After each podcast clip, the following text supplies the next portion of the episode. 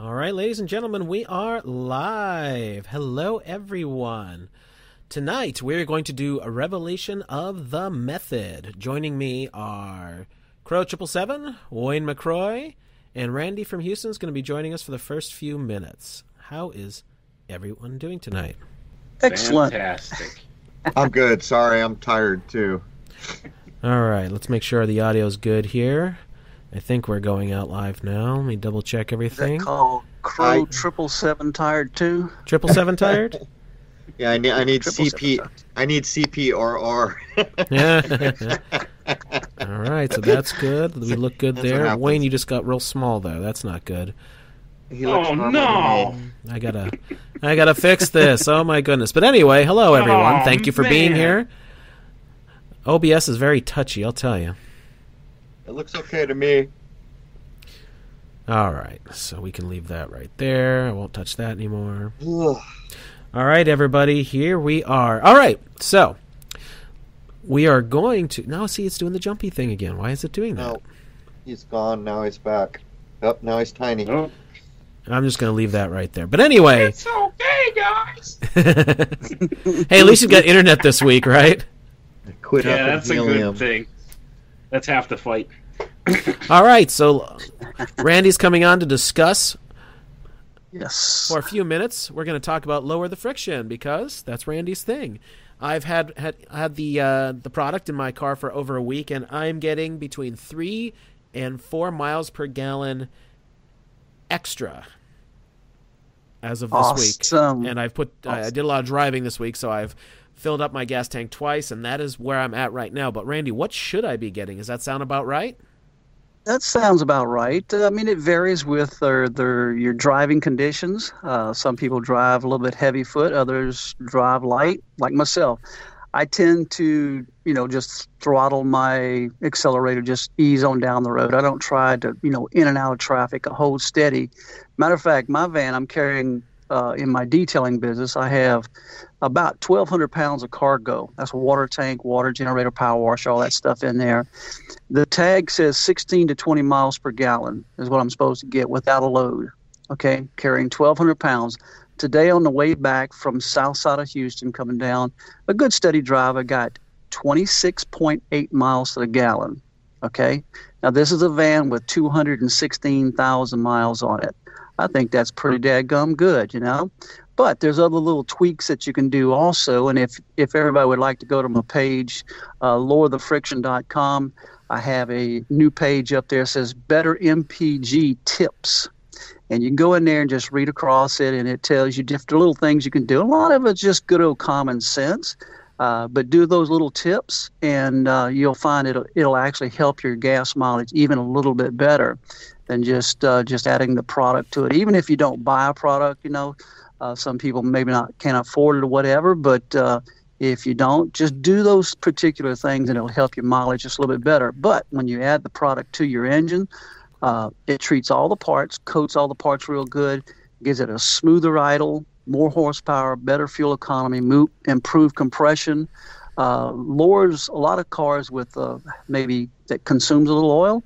It'll lower your oil consumption, uh, lower the temperature in all the parts, fewer part wear, longer engine life. It just goes on and on. All those good things you'd want to have in your engine, it does for it, you know. And I'm glad to hear that you're getting good gas mileage or better gas mileage at this point too. I definitely am. It also seems to be a little quieter, the car in general, even though I Yes. don't have an old car. The car's only just going on two years old, but uh, it just seems in general that it's a little bit quieter. So I assume that means that in general it's more efficient, right? That's it. That's it. The rolling resistance. It takes a certain amount of horsepower just to move all those parts inside that engine. So when you start eliminating that friction or that, that rolling resistance, as it's called, your engine is freer to give up some of that horsepower that puts it back for your for your use. And by it doing that, it takes less gasoline just to keep the motor running. So your gas mileage will improve also. Yeah. Awesome. All right. So the product I'm using is the lower the friction engine oil treatment, which is fifty nine ninety nine. Correct. Correct. Yeah. And also, we have a, a fuel treatment. Also, a lot of people like to get both of them at the same time. The fuel treatment, what it does, you pour it in your gas. Now, when you get the bottle, a lot of people look at it and go like, well, that's just a small bottle. But this is super concentrated product. The the manufacturer, what they've done, they basically took all the junk out of because a lot of these companies they give you a big old bottle of stuff, pour it in your gas tank. Well, it's just a bunch of inert stuff that doesn't really need to be in there. It does nothing for the engine. What this does, they they got rid of all the stuff and it just left the part that does the lubricating of all the injectors or your carburetor inside of parts and all that. But it cleans it super clean, and of course, it makes your uh, your combustion a little bit better, cleans and, and uh, lubricates the upper cylinders. In other words, right where the piston comes very to the very top, those who understand what inside of an engine looks like, as your piston comes up, a lot of times it doesn't really get that lubricated right up there. Well, th- what this does, it lubricates it from the fuel side of it. And of course, that helps with your fuel economy just a little bit better, also. A great, great product. So, you know, a lot of people like to order it at the same time, both products, put it in at the same time, and uh, go with it like that. But yeah, great stuff. We're having a lot of people who are reporting back to me across the country uh, of improved gas mileage, and uh, we actually got a, one of our uh, listeners here. I don't know if he's on tonight, but uh, he's got his product. I think in tonight. Matter of fact, for him, and uh, he said he would report back to me uh, as soon as he had about two months of good driving on it, and uh, he's really excited to to uh, to get it in his car and, and go with it. Matter of fact, he made another order and just placed an order for a bottle of the uh, fuel treatment. So I'm sure he's going to be excited to get that also. So good luck with that, man, and uh, you'll see it. You'll see some great improvements in in your engines and stuff too. Yeah.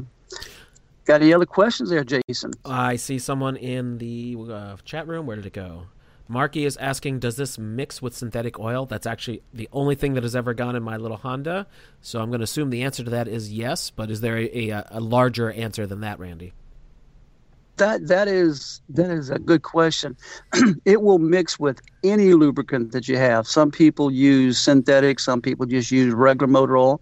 Some people just use the basic cheap oil that they can get because that's basically all they can put in a car. It will mix with any of it. The oil acts as a carrier. That's all the oil does. It acts like a carrier. But as it goes through all the parts of your engine, it's actually going in and it's locking in with the pores of the engine right into the metal. It's locking in with it. So, yes, any oil that you have, synthetic, it's a great oil. Uh, yeah, it'll mix with any of it. It does not change the tolerances of your engine or anything like that. Uh, so, yeah, any oil that you use, it works with it. Yes. Uh, let's see. I keep losing my place in the chat room here, but someone asked about uh, is it good for older vehicles? Absolutely. It's great for brand new cars because you start stopping the wear and tear right off the bat. But older cars, what it does, it it basically kind of rejuvenates them. A lot of times when cars drive for many many years, the rings when I say the ring starts sticking, that's a little ring. It's on the piston itself that kind of flexes out and grabs the side of the cylinder wall. It'll get gummed up with stuff in there or just a little bit of carbon. So the fuel treatment will help clean the top of the pistons off. The other product that goes into the engine, the, uh, the uh, oil additive or engine treatment, as it goes in, it loosens those rings up and they're able to just start flexing again and going against the cylinder wall and you get better compression and you'll see actually better horsepower because you don't have that gases passing by the the uh, rings quite as easily as it did before. So in other words, the rings, the pistons, and everything start really working the way it was when it was newer. So absolutely, older cars, oh, you'll see a good difference in that. I had a guy the other day reported to me and he had uh, 316,000 miles or 317,000 miles on a Lexus.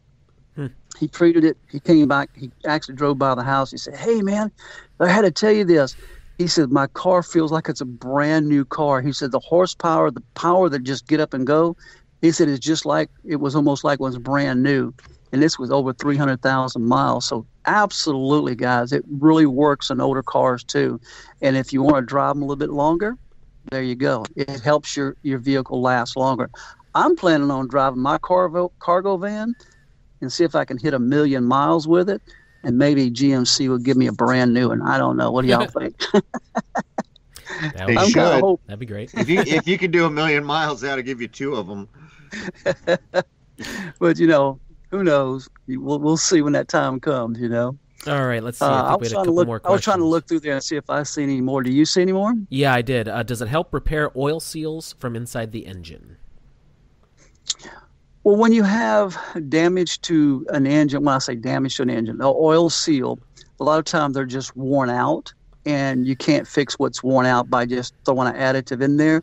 Now, there is some additives that you can put into an engine that will cause the seals to swell to a certain amount, and that works temporarily, but the seal is actually worn out. I had a, well, three or four years ago, I had a rear main seal in my van. I tried different products to put in there to try to swell it up it just kept getting worse and worse. So I literally had to go and have it replaced. So when parts like that are just flat out worn out, there's no product that's really going to rebuild that gasket, even though it's a pain and you know what to try to go in there and fix. But uh, no, it won't. It won't fix that if it's worn out that bad. It might help it slide across it, seal a little bit better, but it's not going to repair it or stop it from leaking at that point. You know.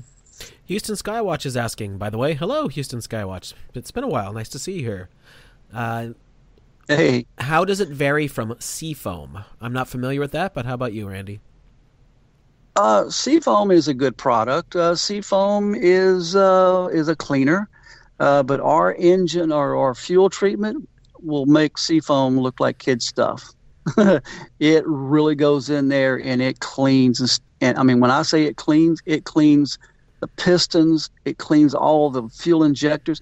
What happens with a lot of diesels is the fuel injectors are the tolerances are so tight that because they're they're spraying that fuel in there such high pressure. And a lot of your newer cars, they've got high pressure fuel pumps that sprays it in at like, I don't know, upwards of a thousand pounds of, of spray. And uh, the tolerances have to be really, really tight for that to not leak back through when it sprays. What happens is, uh, especially in sulfur in fuel for diesels, it goes in and it forms a little crust in there, and the fuel injector will stop working. When this stuff hits that injector, and all that carbon or whatever there is there, it just like it just immediately just just cleans it right off of there. So uh, it'll it'll clean that stuff up good. Now, Seafoam, I've used it before. Um, I really didn't see a lot, but I'm not going to dog it out because you know there's a lot of good products out there on the market. But I can just tell you this: this stuff here flat out works, straight up. Absolutely. I'm seeing it working so far. Again, I'm getting three to four miles per gallon every week for the past, uh, well, what has it been, about eight, nine days now? To 10 days, something like that. hmm Yep. So Yeah. it's, it's working for me so far, but I'm going to keep reporting back. Well- so, one one last thing uh, before we hop off here, and I know you guys want to get into your program, and I don't want to take up all your time here, but one thing that y'all may want to put a pencil to, just figure if you're getting even just one or two miles per gallon, okay, and just figure your whole tank, how many uh, how many gallons you have, how many miles extra you get per tank, then do that over the next week or the next month, and then for a year, and then say, oh, I just saved myself so many gallons of fuel. Well, that how many dollars is that? At the end of the year, it will well pay for the engine treatment easily, and then it, it just keeps on going and going and going. So, yeah, think about it that way, and uh, it's a it's a great investment into your car for durability and uh, making it last a long, long time too. How often is it recommended to put the product in there? I recommend about every 12 to 15,000 miles. Now, that's usually about a, every year Right. Uh, because most of us drive about, you know, that amount of time. If you're towing a vehicle, like if you have a trailer, you're towing a lot of heavy loads, or you have a truck that's towing a, a camper or something like that, you may want to do it about every 10,000 miles just to assure that you have that good protection all the time. Uh, it's not like that it just like poof, it goes away. But you know, if you can refresh it and just keep it going, keep it going, it, it's not going to hurt. It's, it's just going to make it just make it even better. Cool beans. All right, Randy. Thank you so right. much. And remember, we do have a promotion going on. If you go to lowerthefriction.com and put in promo code SOS, that'll get you 5% off your order. Yep. Yep, that's it. That is it, man. And uh, hey, appreciate you guys letting me come in tonight. And uh, y'all have a good night. And I'm gonna I'm gonna be watching what's going on here and chiming in every now and then. So uh, hey, appreciate the airtime just for a few minutes here. And everybody, go check the site out. Read across it. You know, if you have any questions, don't hesitate to uh, send me a text message or call me. And my number's on the website. So uh, yeah, I'm glad to help y'all out any way I can. Thank you much. We'll talk to you guys soon. Thanks, Randy. We'll talk soon, brother. Have a good night, right, brother. bud. Good night. Good night. Bye. By the way, what does everybody think of this new nifty logo I made? I was playing around with DaVinci Resolve. I wanted something cool for the live stream. So there it is. Check that out before I put our lovely faces back up. All right, Wayne, we're ready to get into this.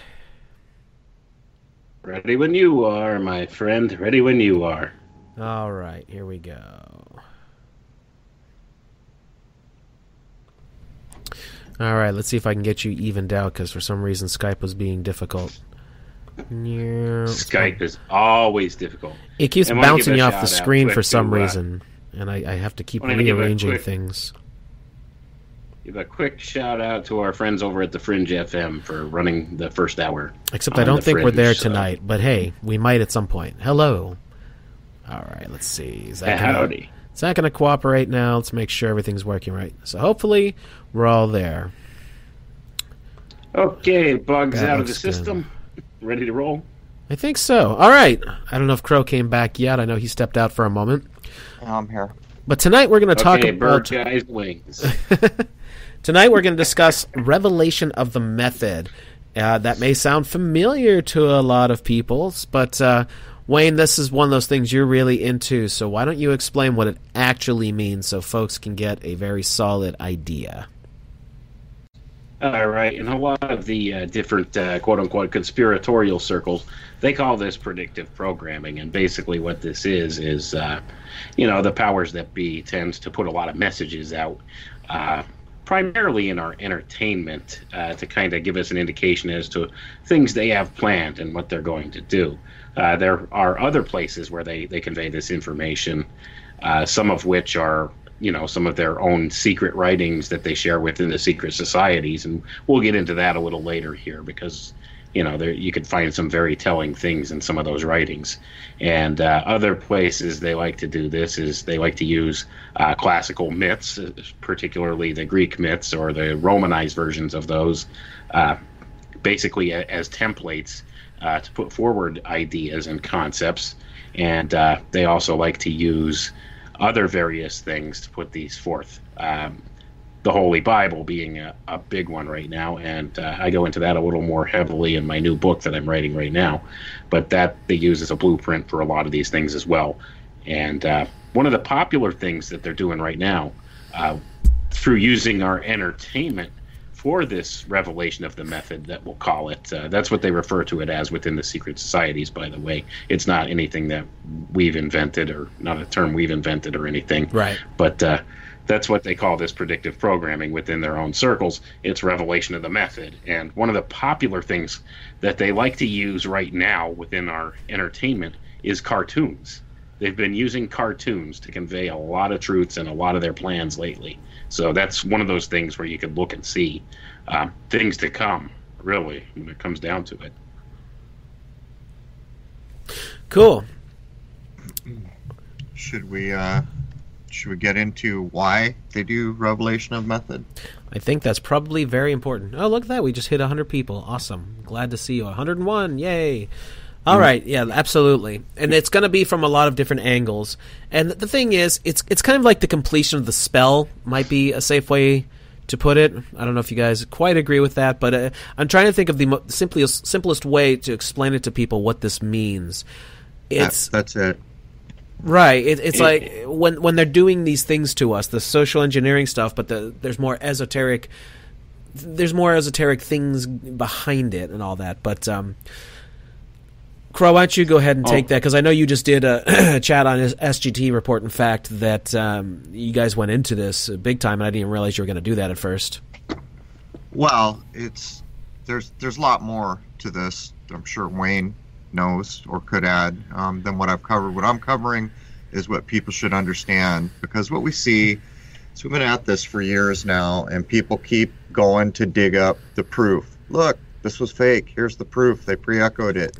And what they've in fact done is they've completed the spell for the people who planned it. You you are not a genius for finding that proof. that proof was put there for you to find. In the same way the cheese was put in the mousetrap to entice the mouse, the cartoon was created so you will think that you're the king researcher of all time and present your evidence to prove. But this is what's happened. Yes, it is the completing of a spell because what we're talking about is alchemy of the mind. It is alchemy being misused to basically warp minds. But there's more to it than that. The first thing that happens when revelation of method is completed, you're demoralized, whether you want to admit it or not. What's happened is you know beyond doubt that you've been screwed over or duped or lied to or whatever you want to call it, and you feel helpless. How can it be that we've got this proof? Look, these were lies, but nobody's doing anything about it. That's part of the reason revelation of method is used. But here, there's more. So if you go back to the principles of common law, there's this idea that if something is done that you don't agree with and you make no reasonable push against it, then you've given tacit permission. That's the big deal. So not only have you been demoralized, and not only that, their reputation rises because everyone thinks these guys are so big and powerful, no one can do anything about it. So not only are you demoralized, you've puffed up this phony illusion around it that it seems like a million people when it's probably five.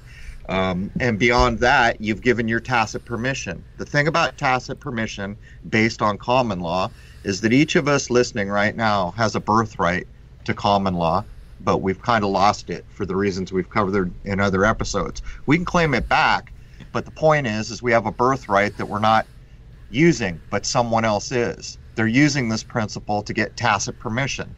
It is the most powerful thing that could be handed anyone because basically what it means is you have handed a license to someone to do highway robbery or whatever the problem was. Whatever the lie was, you've handed them an official license with your signature, so to speak, on the bottom. And every time someone digs up one of these cartoons to say, look, I told you this was nonsense, what they've done is they've collected a million signatures for tacit, tacit permission. There's a lot more to it than that, but that's what you should know. And so, what we have to start doing here is growing up. If you know a source lies, then why do you listen to that source? Why do you spend your life on the hamster wheel digging for the the details that were put there to trap you? Immediately, if the TV talks to you, you should already be thinking, I'm being lied to. Because if you do that, you're not starting the revelation. What you're doing is you're saying, I don't take this seriously. If enough people don't take it seriously, then their mousetrap lies empty. Um, what would you add to that, Wayne? Uh, that's a very good descriptor uh, that you gave. I would add to that that this is also a way uh, that they kind of usurp the karma wheel in a way too. This is a way that they use to try to to sidestep uh, the karmic, uh, you know, things that that happen in regards to this stuff. So right. this is one Permission. way that they, they utilize right. this. Yeah, they they use consent, and uh, what I call this is metaphysical consent. That's the term I use for it, and this basically uh, is one of the key premises you need to understand for everything because this all ties back to the free will principle. So, if they're violating your free will, they can't do that without your tacit permission, and they view your your lack of uh, standing up against this stuff or speaking out or saying anything as your permission. So th- this is your consent. So they view this as your consent, and it's a manufactured form of consent that they use for this. But this is one way that they try to try to skirt uh, karmic principles is is through this method, and uh, this is one of those things where, uh, like you said, it is the completion of the spell. When you see the revelation of the method, when you see stuff put out there uh, in in popular media, that's there for somebody to find. They don't just let these things uh, just randomly happen and fall into place. That's put there specifically for a reason. They do a lot of long term planning on things. So they usually have stuff planned out for long time in advance. Let's uh, just look at a current event here uh, the, the death of Kobe Bryant. Uh, this is a perfect example. Uh, there was a, a, cartoon on Comedy Central three years ago that uh, showed that very same premise that happened that Kobe Bryant dies in a helicopter crash. It was in a cartoon on, on Comedy Central three years ago. You, you And might that's the you exact might wanna- scenario that played out. You might want to say KB, or you're going to end up taking Jason down. Okay. Uh, I'll be very careful then. Uh, That basketball dude. yes. but uh, yeah, I mean, so uh, you've you've got all these these bear traps all over the place, as you term it, Crow. And, and this is the same kind of thing. so you're watching this news report, and this terrible thing has happened, and everywhere you go, people are going to be talking about it. And if you say, "Hey, that's fake news, dude," they're going to totally think you're nuts. And that's all part and parcel of what goes along with this whole revelation of the method thing. Because, uh, you know, when you go out and have this reaction to it, people are taking this stuff as being real. Okay, this they're- see this as reality when this happens. So uh, it's it just kind of cements it all the more for the power structure. Eh, Because this is the thing: if you could look at something and know that it's nonsense, but uh, there's no way you can convince anybody else that it's nonsense, then what good is that? That that kind of puts you further into the spell and and kind of uh, vampirizes your energy towards that more. So that that's kind of one of the things that goes along with it. It does. It puts you in a state of uh, helplessness where you feel helpless and defeated, and it's done that way on purpose, just for that reason, because it does. It it it draws, you know, your energetic principle and power for that particular thing that they're revealing. you know, for all the effort that's put into all this, which is the reason we're done, doing the show, if a person simply was on social media or something and said, I saw the news today, what nonsense, there's really no better response than that. And if a thousand people did that, wow. If a million people did that, guess what? The mousetrap just got stripped of its cheese. Um, and the problem, kind of what Wayne was skirting there, is not only is this planned for a long time in advance, it's been done ad nauseum. It has been proved effective so many times, and before it was ever misused to be warping minds as it is now, it was an alchemical procedure in someone's laboratory where they're making medicine. Um, what people forget about alchemy is if you're doing a spagyric and you're making a remedy, some medicinal thing you're trying to make out of basil or something, you've always got to remember as you go through the procedures, the breaking apart, the purification, the alchemical wetting, the idea of revelation of each of these things you do to a real plant in a real lab setting um, can be applied to the human being. That's the whole purpose of alchemy to show you that you are part of the natural world. And look, this basil that you know is perfect because God made it, you can break it apart and perfect it to a higher degree. Um, these ideas can then be applied to the person. So you've got to understand that before any of these things were ever misused, if there ever was such a time, maybe there wasn't, I don't know. But my point is, it was already proven to work. So it's not like, you know, you've got to get a genius beyond genius every time this comes around. They're basically just refashioning a lab experiment that's been done a few million times for millennia. Um, that's something to keep in mind and understand. And this is why knowing something of alchemy, knowing Greek myth, the idea of a classic education, knowing enough Latin to be able to break down roots and suffixes um, and prefixes, these are important things because you won't be fooled. And once you are not fooled, what you do next matters. And that's why we're talking about this. If you say it's nonsense and you don't take any truck with it, you've done the best you can do. Um, but on the other hand, if you go dig up some damn cartoon that was put there for you three years ago, well, woe to all of us. Here comes the revelation.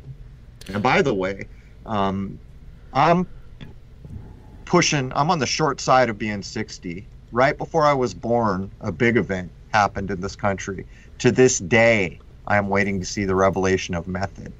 And the day that I see the revelation of method will be indicator that we're in a rough, you know, what's Clooney say? We're in a tight spot. I'll be looking for the damn hair treatment. You know, that's how tight a spot we'll be in. um, but that's, you know, these are things that you've got to start to recognize because this endless rabbit hole nonsense in the chat rooms that's been going on for so long needs to become a little higher minded and a little more well thought out. So someone's asking. Uh, let me see. Where did it go? Mage and Majestic, why do you guys think they do these rituals? Well, again, it's the finishing of the spell, whatever it is they're trying to accomplish. That's the that's the short answer, but who wants to take a long answer there? I'll give I'll give the only answer we ever need to give because right now somebody wants to control everything. And when I say everything, I mean everything. And this is how they're going to do it. In the old days, they made runs at it. They used bullets and bombs and armies. And what they learned is, you know what? When people start fighting, it can get out of control so quickly. And someone who wants to control it all, the last thing they ever want is loss of control. So now it's about your mind. Now it's the animal farm. It's the barn, wall, and animal farm. Now it's Brave New World with the Soma and these other things to control the human mind. That is lock, stock, and barrel what any of this is about. And it's that simple. I would also add that it's also about uh, life energy. That's the primary motivator for these people. This this stuff draws on your life energy. When you you devote attention to these things and you go down that rabbit trail and you look, you see, okay, well this this happened today, and then three years ago, I discovered here there's a, a cartoon that depicts the same thing. Huh, I wonder if this is a fake event, a staged event, or if it's a real event and it's a ritual sacrifice. Then you start going down that rabbit hole. See, it's captured your mind. It, it's got your life energy. It's drawn your life energy away from you and towards this thing. So uh, a lot of times it's just good enough to recognize nonsense for nonsense and then step away from it. But uh, it, it is a thing within this community that we do have, this small community of uh, truthers or conspiracy theorists or whatever in the world they all want to label us as. Uh, it, it's a thing where people see this stuff they recognize it, and then they go off on these tangents and try and figure out every little last detail of it, and uh, it's it's a dead end. It's almost always a dead end when you go down that trail, and all it does is suck your life energy and your attention from you. So this is what it is. It's it's a it's a trap. It's a mind trap for you. Most of these things will never resolve, but uh, you know we we need to recognize them for what they are, and we need to think things through thoroughly with this stuff, and uh, you kind of need to get a little bit more of an esoteric uh, background on these things and take a look at them because this stuff's not nonsense. Although, uh, you know, you, you look at uh, how society these days views things that they, they call occult or esoteric or anything of the sort. Uh, you know, they, they think it's nonsense. They they push it off on being fiction or fairy tales or you know oh those those ancestors of ours back in the day boy were they stupid they thought this and that but we know now because science and you know they they this is the view that society has on these things by and large but uh, when you do a little bit more digging you find that within the secret societies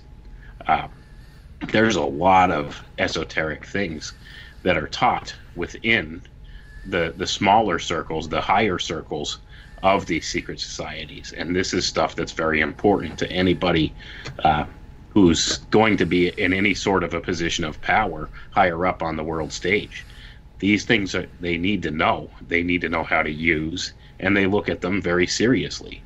But they would rather have the public at large view these things as nothing more than nonsense when it couldn't be further from the truth they consider all of this stuff whenever they're planning anything, and that's that's something you can take to the bank. They they look at things from you know the occultist standpoint on a lot of different things. They they look at uh, things within what they call astrology. Uh, I know Crow has gotten away from that. Call it the sky clock. They use this to their advantage all the time. Just the way that they time everything. See, they, they have this this knowledge base that they use against the rest of society, the the public at large that knows very little or next to nothing about this stuff and thinks it's nonsense. But there's actual things there that could be used in certain ways, and it all has to do with this life energy principle, and and that's the whole thing right there in a nutshell. So this is what revelation of the method is all about too, because this this is something that uh, draws on life energies and this is what they use to empower certain things that they want to bring to fruition in society and it's also how they maintain control is by manipulating these life energies. Well, when you kind of get away from being the hamster on the wheel and diving in every rabbit hole as if you were a rabbit and start to recognize the truth in what we're trying to tell you, um, there's more to be known. Like this year, uh, revelation of method is coming so quickly, so much more quickly than it used to. Remember, not too many years ago, there was a Rick and Morty episode where the vampire at the end stood up and said, "What? You named him Coach Feratu? What are we doing a bit here?" That cartoon that was the most popular on that channel, always the most popular, get the most important coding.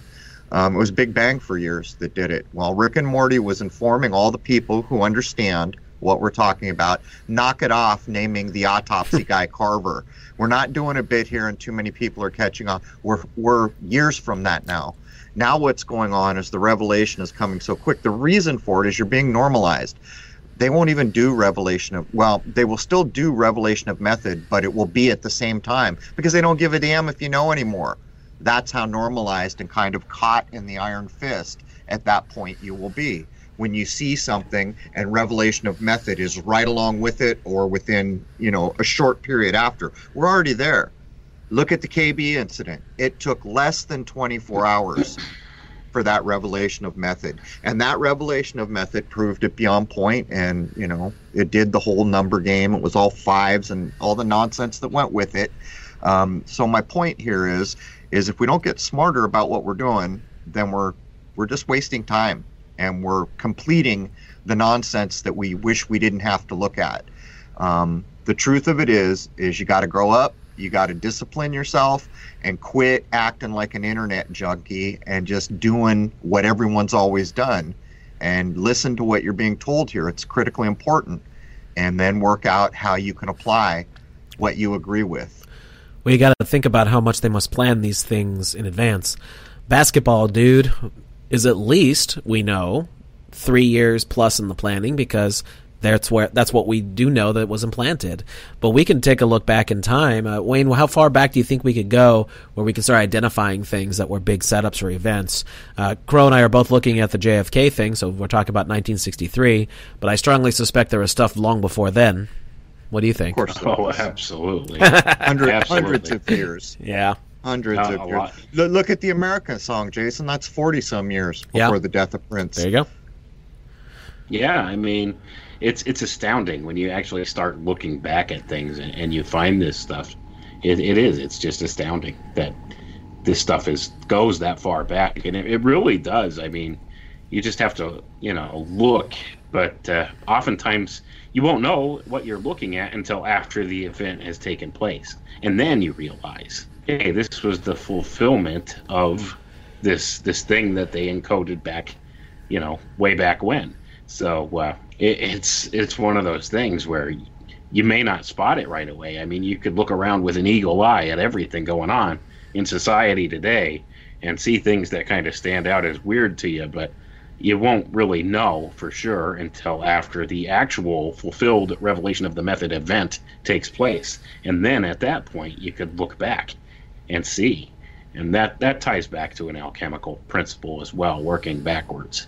Uh, there's actually a, uh, a term for this that I, I recently came across. What's it called? Is it? Uh, uh, I don't know. I, I'll have I'll think of it and I'll let you know. But basically, it's it's the working backwards concept being used. Oh, yeah. We talked about that, I think, in our first show together. Yeah, yeah. It's it's something that. Uh, And I'm forgetting the name, a, too. You know, a true, yeah, a true alchemical concept. Yes. Um, excuse me. It's it's um, um, I'll think of it at some point, but I'll let That's you all know right. when I do think of. It. Well, here's the Uh, thing. There's there's too many things to remember. Always is. But someone's asking uh, why so many celebrities. Here's something you got to understand about celebrities. Most celebrities, at least your higher end ones, uh, if you get really far, actor, sports ball, musician, if you're playing the top of the pops kind of thing, you're there for a reason, whether you realize it or not. But you probably do because there's a good chance you've been to parties and are eating the poop crackers. But that being said, you are there and at some point, as we've said so many times, you might have to give that back. Well, I think you're being a little liberal with the definition there. Let's put it on the table. What happens when a person is made famous? You're basically kinged in a way, right? Now you don't need a passport. You can get on a private plane. Now money doesn't matter. You can stay in any hotel room you want. It's not all, you know, glory, but the point is you can basically do things other people can't. So what's been handed you, we'll call it stardom, it's on loan even for the big guys like Bowie or Prince or anyone, it's on loan. You will give it back. And why is that? Because those people can get up in front of potentially millions. So when they speak, they have the potential to sway a lot of minds. So that's a tight control mechanism. And by the way, most of the people have been grandfathered in through who they are, their bloodline, their family. I imagine there's still some people that that might not be wholly true, but these are not going to be the biggest stars you ever see. You see it done to a lot of rap guys, where the one rap guy signing the new kid, he almost starts crying as the kid's signing because he knows what's about to happen to him. Hmm. He's going to get screwed over and pwned big time but that's a far cry from the other things we're talking about here. Um, you got to understand, man. Let's let's do it this way. So let's figure out right now what media can we trust. Hmm. Let's think about it. How about KPBS? What do you say, guys, in the chat? We can trust that, right? That's public broadcasting. That's publicly funded. Do we all agree that we can trust KPBS, public broadcasting? Um, I got news. Yeah, I got news for everybody that's funded by the CFR, as is all other forms of media. So, what we can deduce, if we're not completely asleep, is we can undo one of the clips on our diapers, get them halfway off, and understand that any form of professional media is funded by the same sources and controlled by the same sources. In other words, to put it simply, if professional media said something on the best day, you were being hit with an agenda and programming, and on the worst day, you were those two things plus a lie of a magnitude. It's that simple. It is that simple. There is nothing that you will experience at any level anymore that on the best day isn't programming an agenda, and on the worst day isn't those two things with a major nonsensical story attached to it. You know, we're going to the corona of the sun. Be careful, you could catch a virus there. Not in the corona of the sun. yes, the very crown of the sun can make you sick with a virus. Oh, wait a minute. Wasn't Franco Lena here redefining what a virus actually is? Oh, by the way, Boston Airport is shut down now, so they can give you a rectal exam to make sure you're not infected. Oh, my. Yeah, just wonderful. But, uh, so there's something different about this term. flu that other flus aren't. Yeah, it's it's it's the latest flu, but I'm sure they have a shot for it, right? Just go down to Walgreens. over the cuckoo's nest. well, when they use the uh, the the power of the sun to name the thing, you know they have something special in mind. And the crown, but, right? And the crown. Right. That's what right. the corona is. It's the king of all viruses now. I'm pretty sure it's actually a purple virus. When we get an image, we'll find out. yeah, I wouldn't doubt it. They Actually, had those in Rick I've and Morty too. Pictures of it. Now that you mention it, like seriously, I think I've seen pictures of it that were purple. Would not surprise me. Either purple or it's, green. You know, when it's Ebola, it's green. So I'm guessing Corona must neon be purple. green. Yeah. yeah. No, Corona's Elect- purple. Electric green. You know, the one that doesn't occur in nature. yep, burr. But uh, yeah. Anyway, I, I, thought of the term I was thinking of, guys. It's called retroduction.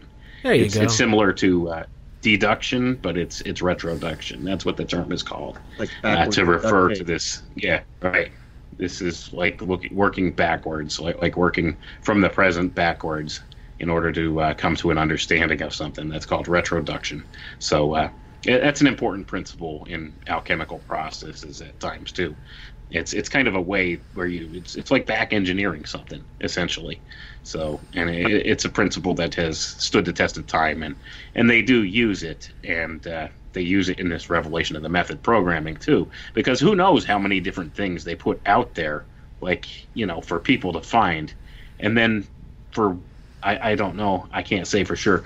Maybe they have certain things that they have planned as like a maybe kind of thing, and then they don't do it, or they have some things that they do plan and they do finally follow through with it.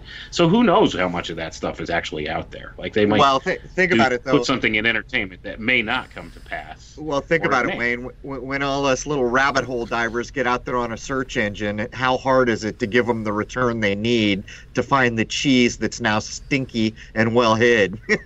you know, that's what I'm Ain't saying. The truth? Yeah. Ain't I mean, the truth? oh, look at me! I found a cartoon that was on three years ago. I'm the best. yeah. Okay. Look at your brother. He's dead in a mousetrap right next to you. Did you notice that? You do realize when you found that cartoon and then started showing it to everybody, you sprung the trap. No, you didn't get that. Okay, well that's what we're talking about here. Just so everybody No. knows. nobody did get that because I saw it going on everywhere. Um, even Yep. some of our even some of our good friends, Jason. this thing happens, and my phone starts ringing. It's all my friends that are pretty sure this isn't right, but I'm gonna make sure. You- You're, you're pretty sure, huh? One of the I'm biggest sports ball people phone. ever. I'm yeah, I'm answering the phone. I'm not even saying anything but nonsense. I'll talk to you later. Bye. Open the phone. It's nonsense. I'll talk to you later. Bye. And this is what I'm doing. And and then I get another call back. Well, how do you know? And I'm like, oh my god, do we got to do this again? Do we really need to do this again? I'll tell you what. Just go take a nap till tomorrow morning, and the revelation of method will be everywhere. Yep. That's for sure. And, and the mainstream news, of course, is just there to reinforce the uh, the official narrative, and then all the quote unquote truthers are going to go dig up the three year old cartoons and be like, "Look, look, they told us it's been put there." Like, yep, yep, sure has. We, we should make comedy out of it. Whenever we see an event now, we should all get on social media and write, "What are we doing a bit here?" we, Well- we can use, well yeah, we can use the the Rick and Morty instructions to those in the know against them. Now it'll become the butt of some comedy. When you're talking about one of Yeah, the biggest they- sports ball people ever, uh, you should automatically be suspicious no matter what it is. No, when your TV got turned on, you should not be suspicious. You should understand you are now being programmed. You are now entering I'm- the you know, television zone. Jason and I are going to do a two a 200 episode on uh, on sci-fi. I've and I did research for months leading up to this now, um, and it's going to be followed by one that shows where this country that we live in started the nosedive. But I've been doing even more research, which goes back more months, to show when the alchemical, occult, kind of hermetic ideas went into the Vatican.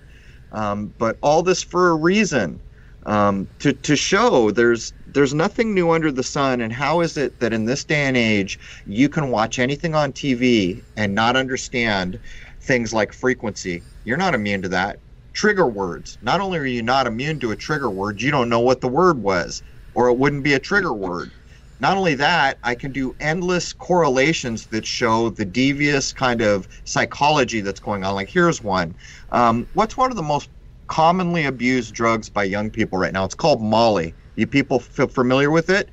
Remember Dora the Explorer? Who'd they replace her with? Molly from Denali. Do you see what goes on here, folks? Do you see it's full spectrum? So you tune in so your kid can learn something from Molly from Denali, and what's actually happened is you've been programmed.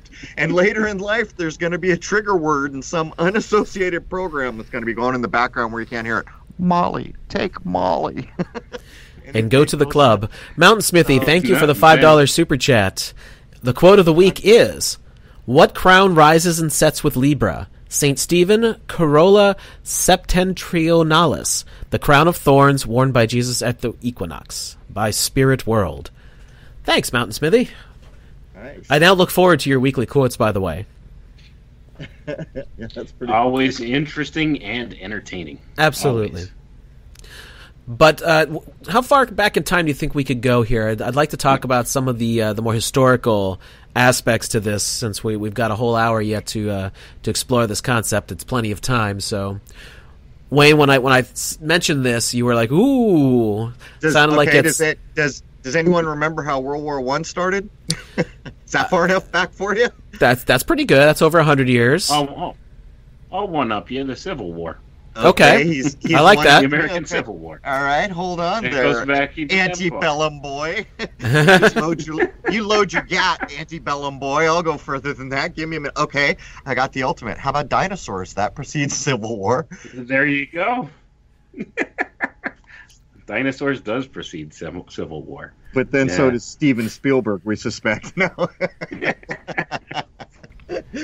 What are we doing? Oh, those wacky dinosaurs. Dinosaurs. Yeah, I actually like that one. Let, let's let's take that one. That was the late 1800s, uh, which is actually after the Civil War. But maybe we should take a moment to address that. How did they start getting that integrated? Because dinosaurs weren't even heard of before that. Oh, I forget what the creature was, but it was like a giant sloth that they put out first, wasn't it? No, I think it was a iguanodon or something like that, wasn't? Or it was the terrible lizard idea. I forget now. It was a knight, though. He he was a knight, um, and he was put in charge of the Natural History Museum, and he made up the idea, the word, the definitions, all tied to Darwin. Oh, I got to beat dinosaurs. Darwinism. I just beat dinosaurs. Get before that, Wayne. Um, but um, yeah, but it, it was all constructed in that way. Um, Oh, and then of course, Jason, how about this? When Jason and I did the Dino episode, get this. Two days or three days or something like that after it went live, National Geographic releases I remember that. the Nodosaur. And we had just done the crossroads. It was all there. First Nodosaur is no dinosaur, and as I took it apart, it was Crux, the crossroads, all the alchemy was there. But I don't remember whether it was discovered on 9/11 or the spring equinox. It was one of those two. It, yeah, it had something to it because you and I were both chuckling about it. Like, oh, how uh, how coincidental. And then they, then you never heard it. It was so funny because so many people laughed their ass off at Nodosaur. We didn't hear about it again. It went away as quick as it came. Yeah, they dropped it very quickly too. it was it, you know and all I, I never got whether that was a response to our no dinos episode or it was just chance that it all fell together and we happened to be in the mind stream we could sense the dark side was coming Yeah, well, we weren't the first people to do that, but uh, there weren't too many other folks who had done it.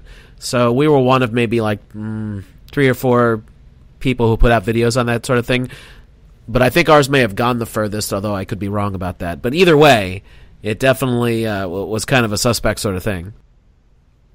yeah i didn't I, I didn't know anyone else who did it like that but you know me i don't really surf online either i got my nose in a book all my life No, I usually know that more than you do. But the, if I only tell you if uh, if it, there's any point to tell you, I mean, it's not going to change what we're going to do research wise. So Uh, there's a lot of things that go along with the whole dinosaur idea too, and some of these things actually ran concurrently with that. And a lot of it has to do with uh, the age of the Earth and how they determine ages of things. And th- this is another big lie. That's, i can't that's kind beat been that hoax wayne i can't people. beat that hoax wayne i can't get before the one you're doing now Well, it's yeah. uh, This this runs right along concurrently with the whole dinosaur idea, uh, because you're going back once again to like the 1840s to 1860s kind of time frame, if I remember correctly. But uh, a Scottish lawyer came up with the idea that uh, if you dig down in the earth, these different layers that you could see down there were different ages old, and he just uh, just arbitrarily said, okay, I dig down this far, this layer of rock here, this type of rock, I'm going to say this is a million years old. And then I dig down a little further, and this one's 10 million years old. And he just arbitrarily uh, aged these layers. And this is called the geological column, or the geologic column. And this is still used today to date artifacts that they dig up. And th- this is the tool that they use to date things. let's do So, k2 uh, let's do k2 can we? Please let's do k2 but yeah no the, honestly this is this is what they use what these paleontologists and natural scientists and stuff use to to actually date things. Like any artifacts that they find they'll say oh well, this this is about 2000 years old. We know because we found it in this layer. So you could go ahead and ask some of these paleontologists and these nature you know uh, natural science guys or whatever that they claim to be well, how do you know how old that is? Oh, we know by the layer of, of, of rock that we find it in, or the, the layer of the earth we find it in. And then uh, they also use the circular logic that, uh, well, how do you, how old how do you know how old that layer of rock is? We know by the fossils we find in it. I kid you not. This is how they date things. Well, it's This circular not logic. circ- all That's co- not circular. it's circular. let's do the Cretaceous boundary. So here's one for you guys. How do we know the Cretaceous boundary is nonsense? By the way, there's a little line, a dark line that can be found in many places in the world. They claim anywhere in the world, but it's true. It's there. There's a little dark line, and they call it the Cretaceous boundary. Cretaceous is spelled with a C, by the way. And just to tip my hand, apparently the Germans say it slightly differently and use a K. Don't ask me why we call the Cretaceous boundary K2. Just don't do it, okay? but anyhow, so this is the ultimate hoax of all time. Not only did dinosaurs get killed by this mega, mega rock from space, you little ants that aren't nowhere near the size of a brontosaurus, you're going next. That's part of it. But how can you instantly take apart K2 beyond doubt? Well, let's look how it's written. It'll be K, and remember, Cretaceous is written with a C, so they had to go to German to get their K. K hyphen 2. Can anyone in the chat room put that together? What's wrong with seeing something written as K hyphen 2? I'm looking. I want to see if someone does it. Louis T, thank you for the $5 super chat. He says, History will be a wonderful thing if it were only true. A quote from Leo Tolstoy. Thank you very much. Great. All right, I give up. I'm, I'm either on a lag on the chat room or There is a lag Here's- to the chat room, yes. Here, here's a problem with K hyphen 2. You would actually read that as K minus 2. So what is K? K is 11. K is always 11. So 11 minus 2 is what? it's the 911 encode right in the K2 boundary. Um, All right. It never ends. In the same way, KFC. When KFC decided we're no longer Kentucky Fried Chicken, they went to a direct 911 encode. if you don't think Right these things the- were planned, I'm just telling you. Mhm. Right to the broken cybernetic feedback loop. I'm going to go to the KFC K2 boundary. you might find dino chickens back there. Well, well, you do, right? Because that's part of what Jason and I did in that episode. We showed that not only did T Rex end up in your gas tank, he also turned into a chicken. that is the mainstream account. And Sinclair still uses the uh, the Brontosaurus as their Right. logo. When when I was young in the 70s, when we drove coast to coast, there were Sinclair stations everywhere. And when we did that episode, I hadn't seen one in so long. I had to ask, but remember how many people posted Sinclair, you know, logos from their area? So hell yeah. But but think about it. So here's the whole game. Dinosaurs existed, but then they were wiped out by a giant rock from space. Somehow alligators and frogs and mice live, but we're not going to talk about that now wiped out all the dinosaurs. But meanwhile, somehow dinosaurs ended up in your gas tank. And by the way, all birds used to be dinosaurs. So literally T Rex. And I'm saying literally one of the descriptions I read is T Rex became a chicken. There's your mainstream, man. I mean, sci-fi cannot top this this tale we're telling. It's incredible, isn't it? And and just as a, a further poke in the eye with all of this, the 1990s TV show Dinosaurs. Do you remember Oh. that? And the baby gotta the love family me. le- yep, yep. Not the mama. That one. Uh, the the family's name in that was Sinclair. Their last name. I didn't know that. I never watched it. Oh, I got to As long as we're doing last names, well, I better not say this because me and Jason need to have access. I got one to Hmm. drop about they live, but I don't want to screw. up. Oh, I see Snake Jones 009 just realized what 7-Eleven means. Well done, sir. yeah, I think Bob got it too. There's a oh, you want to you want another fairy tale for bedtime? Go look up who founded 7-Eleven. Of course, you know who it is already. but look up how it got its name. It never ends, man. so someone mentioned the moon landing earlier. They set that one up so many years in advance. But uh, the easiest one to point out is just 2001: A Space Odyssey, which came out the year before the Apollo 11 situation. That was your that was your easiest setup because they showed what space is supposed to look like, what the moon is supposed to look like, what just, just space travel in general. Like, how is this all going to work? And by the way, in just a few years, in 2001, we're going to be colonizing the entire solar system. Sure, we are. Putting right into the title 2001, which not only identified that fateful year, Yep. but it also, by removing the zeros, which are null, by the way, it identifies the century that's being targeted. And in one of the live streams we did, I pointed out a thing most people never even knew because it didn't get enough coverage. In Magnuson Park in Seattle on the first day of 2001, a black obelisk showed up. For those who have any clue in this world, they also understand Ground Zero has a massive black obelisk called the Millennium Hotel, which was openly designed after the black obelisk. Yes, it was. For people who haven't forgotten, that's the Sentinel. That came from an older story where that was referred to as the Sentinel. When it was reused for 2001, basically the Sentinel came down to Earth. There was one on the moon, the evil old moon, and there were all these little ape men hanging out with all the peccaries in perfect harmony. The Sentinel got here and it said, Hey, man, little ape man, pick up that bone and beat the life out of that peccary, then eat him. That's what the Sentinel taught the ape men. So they started beating the crap out of all their neighbors and eating them. That's what the Sentinel hmm. brought. So then he, at the end of his little time, he throws the bone in the air and they morph the bone all the way to the space age where they're headed to the moon to find, guess what? The older Sentinel sitting on the moon. That is all encoded into the 9 11 idea, which was named by year and century in the movie 2001 that set up the technology to pull off footage for the Apollo landing, which, by the way, was an alchemical procedure because Apollo is the god of the sun. So they married the sun and the moon with that one. It never ends. no, it never does end, and uh, it's it's amazing. Even when you just take apart the numbers of uh, the Apollo 11 thing, and there's a hint right there, hint, Yep. hint 11. Um, what what what did they fly to the moon in? What vehicle was that? The the what was it called again? the Eagle. N- No, the No, the, that- t- the type of rocket that they they Oh, the Saturn Oh, the Five. Saturn Five. Most most powerful rocket. They still haven't topped it, have they? The SLS No. is claimed to be more powerful than the uh, the Saturn rockets, but we'll see when we actually get them launched properly and all that good stuff. Well, the only way to measure it is to know how many mines were warped. If the SLS warped more mines, it's definitely more powerful.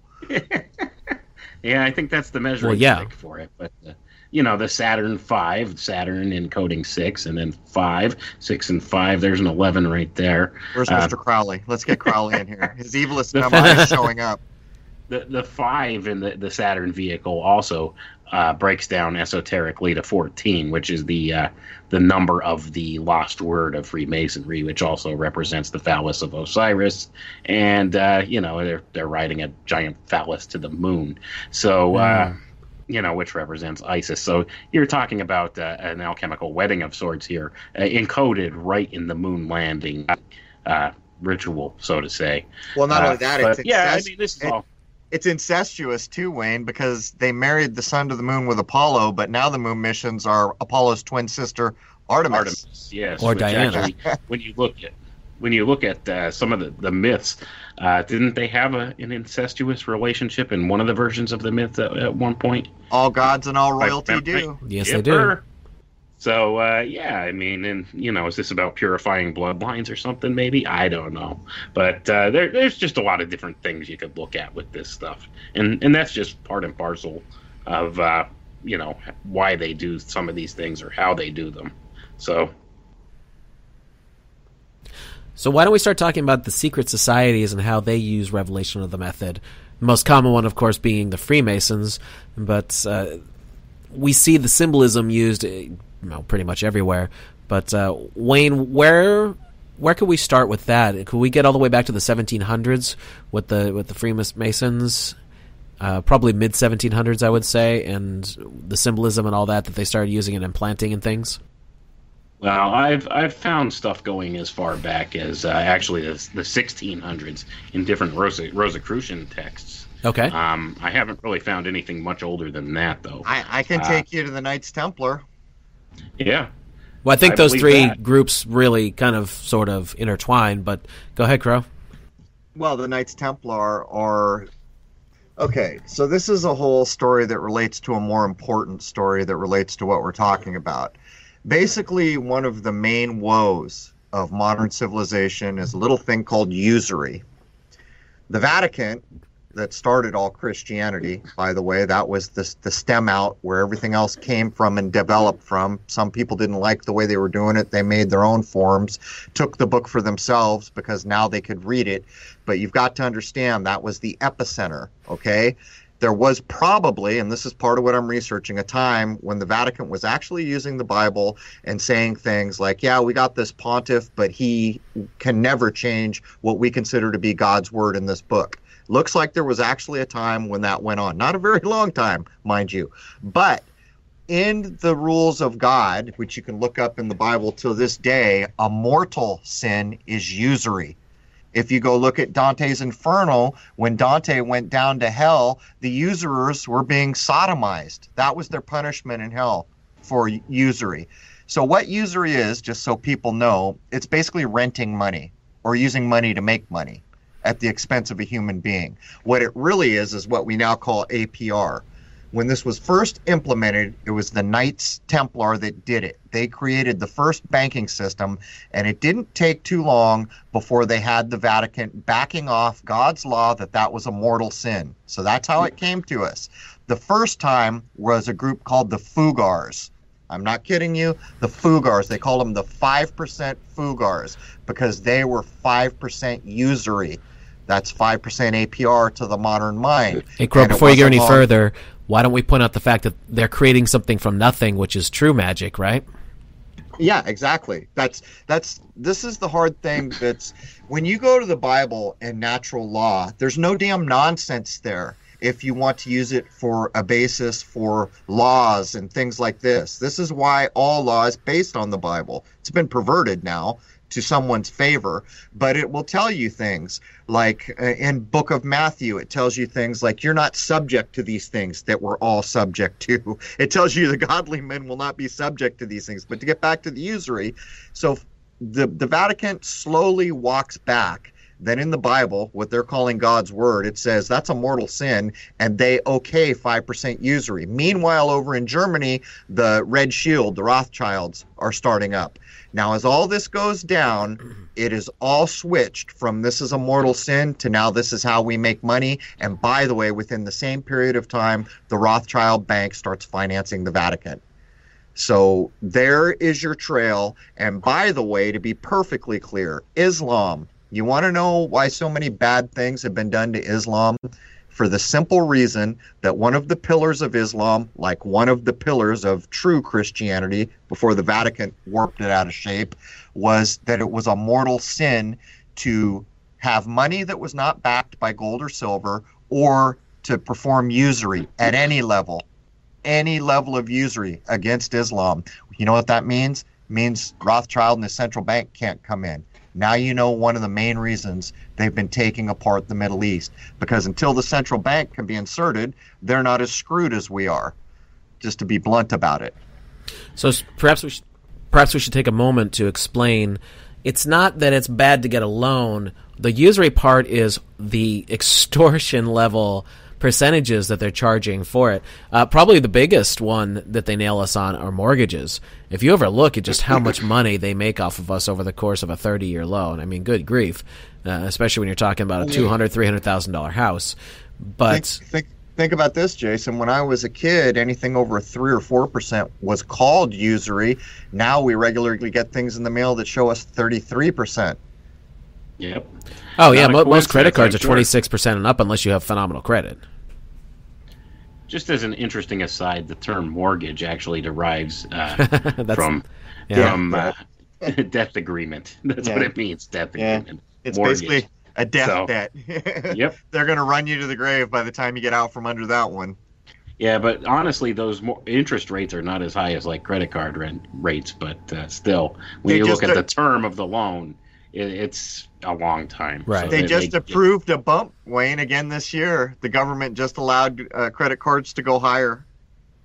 Isn't it crazy? And here's the thing people need to understand, okay? When they're creating this uh, so called money out of nothing that they do, there's actually, when you look at, at natural law and natural science, nature abhors a vacuum, okay? Right. There's no such thing in nature as, as a total vacuum. There's there's no nothing per se. There's no Right. such thing as There's no zero. that we could observe right within natural law. So this so-called money that they're they're making out of nothing, it's not really coming from nothing. It's drawing off of something, and what that something is is life energy. Once again, it goes back to the whole life energy idea. This is what this is. Now, I believe James True was on your show, and he referred to this as prana. I never put the two terms together, but uh, that was a brilliant observation. And uh, this, this ties together with so many different things in so many different ways. So, uh, you know, whatever term you want to use for it, if you want to call it prana, I just refer to it as life energy, or you know, it's it's just a basic Well, you're- you're- description for it. You're closer though, Wayne, because prana was always used to be like it's this positive thing you can put to use to, for your own self, and it is prana. But I have a problem with use with using prana in a negative context. I think what you're doing is feels better to me. Right. It's it, I, I I think I would refer to it more as life energy more so than that. Just because I, I try not to like look at some of these older terms like that. Uh, and if I'm not familiar like overly with the term and I'm not familiar with a lot of different concepts from different Eastern religions. My background is more in uh, you know, Christian theology and things of that nature. And, yeah, I've looked at a lot of different things, but like if I'm not 100% familiar with the term and its exact usage and meaning, I prefer not to use it. I'll just break it down into something similar. Like this is life energy. So that's what this is drawing from. That's what this uh, usury interest rate stuff and you know this money out of nothing is drawing off of. It's drawing from life energy. Because like I said, nature abhors a vacuum and there's no such thing in nature as nothing. So that's not observable anywhere within the natural order of things. You cannot, you know, observe nothing. There's just not. Or, or Everywhere you logically make it exist either, right? And a Right. thing, a, a place made of everything cannot contain no thing. Eric, thank you for the $5 super chat. He says, in many states at the start of the Union, usury was illegal. And uh, I, I th- seem to remember that somewhere in my memory somewhere. But Geneva Bible enforced then. Right now, usury in general was looked at very like huge, huge, uh, looked down upon because It was you're mortal sin. right. You're, you're you're literally gouging people for loaning them money, and that's what it comes down to. And they've got us completely convinced now, the way they've got things set up, that this is just the way it is. Uh, that student loans, uh, car loans, because everything's too expensive. Most people don't have the money for it. Of course, your mortgage. How many people are going to buy a house outright? And if you think about it, when you go jump back a hundred plus years, people were able to do things. They were able to get the things they needed without having to ram themselves into debt and pay some extortionist level percentage. So they've just got society steered in a way that they wanted it to go, so that you will pay these things. You, oh, you want that? Well, you're going to pay. Well, there's there's another side to this though. See, because right now the left hand is washing the right hand in this nonsense. Because anyone in this world who had a classical education, who was truly well educated with what they called a classical education, they would have read things like Dante's Inferno. When Dante goes down to hell, a usurer is being sodomized in hell. That was his Huh. punishment for for doing usury to people. And not only was he being sodomized, they constantly described what a subhuman thing that is to do to another human being. But let's get back to the original Catholic Church when they were still following what they called the Word of God. That was a mortal sin. mortal has a, a meaning. That's not just any run of the mill sin where, yeah, we're going to cut off a finger or what, whatever mm. kind of. That's a mortal, a death sin. Um, so this was serious. And by the way, I'm not kidding. Go look up Islam. You know, Islam had the same rules back in the day, um, and these have all been taken apart. And the only reason to take these apart is to give banks power and to give control over human beings um, through contracts, basically. And those two are legal fictions. And those two do not fit with natural law, as Wayne was pointing out. A contract is a device, but it doesn't exist. Matthew Ross, thank you for the New Zealand ten dollars. He says, "Why in Western culture do you think the media society make fun of redheads? I would presume it's being pushed by the elites. Well, if anything's being pushed in mainstream, it's coming from the top down. There's no doubt about that. But quite frequently, isn't uh, red hair associated directly with the uh, o neg- the uh, Rh negative factor? Well, yes, but there's uh, the, they're they're hiding the value of it is what they're doing. It's in the same way that often Jewishness gets hidden. Like you'll hear a joke, um, "How come there's no Jewish people that are athletes?" Well, I beg to differ. Mark Spitz was Jewish. He won the most swimming medals. You know, it's all hidden, and so the red gene is kind of like blue eyes, but rarer. See, if you see a person with blue eyes, he's related or she's related to every other person in the world with blue eyes. When you see red hair, it comes from one place in this world, that bloodline. And by the way, depending on the color of their eyes and some of the research I've done, they were very potent healers or soothsayers or they had all these little things and quite often it was red haired quite often it was women. And you will notice that some of the most big time movie stars would have like green eyes and red hair. That's pretty rare. And blue eyes and red hair. But there's a line and it goes back to a certain part of the world um, where there were special bloodlines basically. Um, they're hiding the, the special unique nature of what it means to be a redhead, basically, and that these people have abilities that not all of us have. Someone's asking about American Gods, and you and I have spoken about that, but I think you're the only one that's watched that show, unless uh, Wayne, you, have seen it. But uh, do you want to address anything about that for them? It's a complete. It's a reveal. It's a tip of the hat. It's showing you. It's Coach Feratu. Yeah, it's Coach Feratu. You know, like like at one point the new guy see this is it's exact allegory to where we are but it's removing the veil that myth and old alchemical ideas and what used to be called or thought of as pagan ideas is really what's underpinning all of this.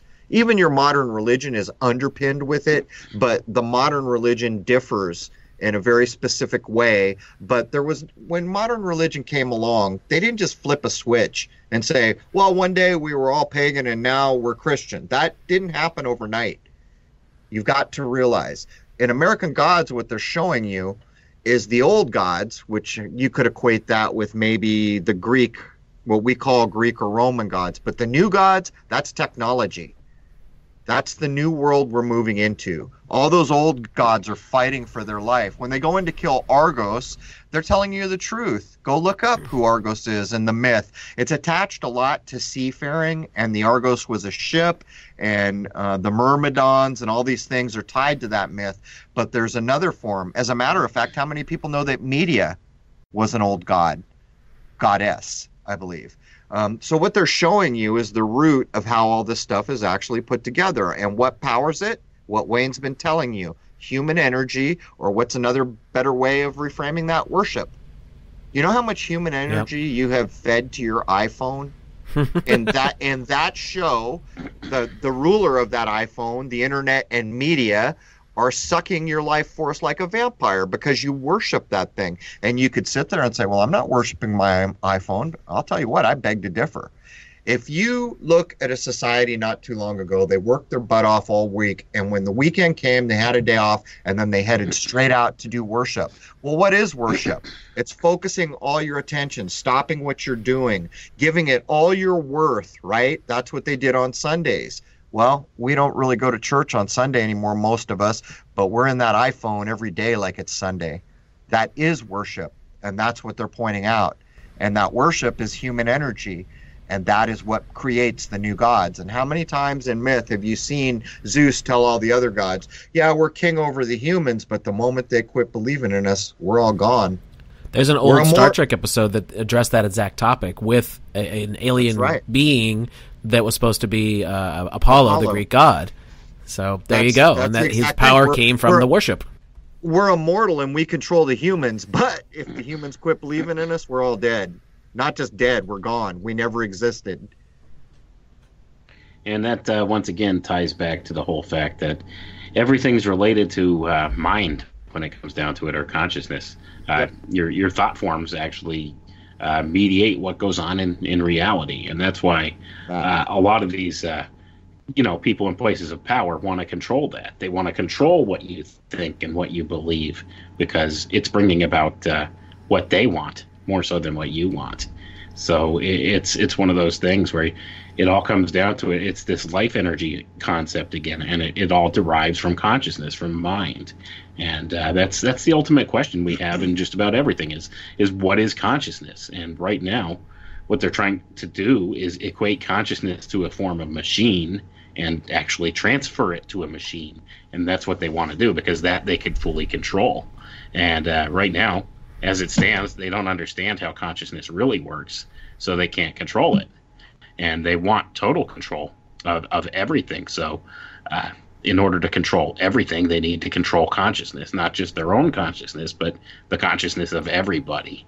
And that's one of the reasons why they want to tie it all to a machine and make it one kind of uh, a group mind or you know a hive mind concept. That's that's the whole push with the transhumanism, and this is going to be the new god that's that's what they're looking for, and they are looking to usurp the old gods. And once again, uh, you can look back at things like the uh, the Greek myths of, of the Titans and the fall of the Titans. Those were the old gods, and uh, the the Olympians were the Good new point. gods. Good point. So, Good point. that- there it is. There's the changeover. Now, now the changeover's coming again. The new technology represents the new gods, and what's funny about that is they're all make believe from the get go.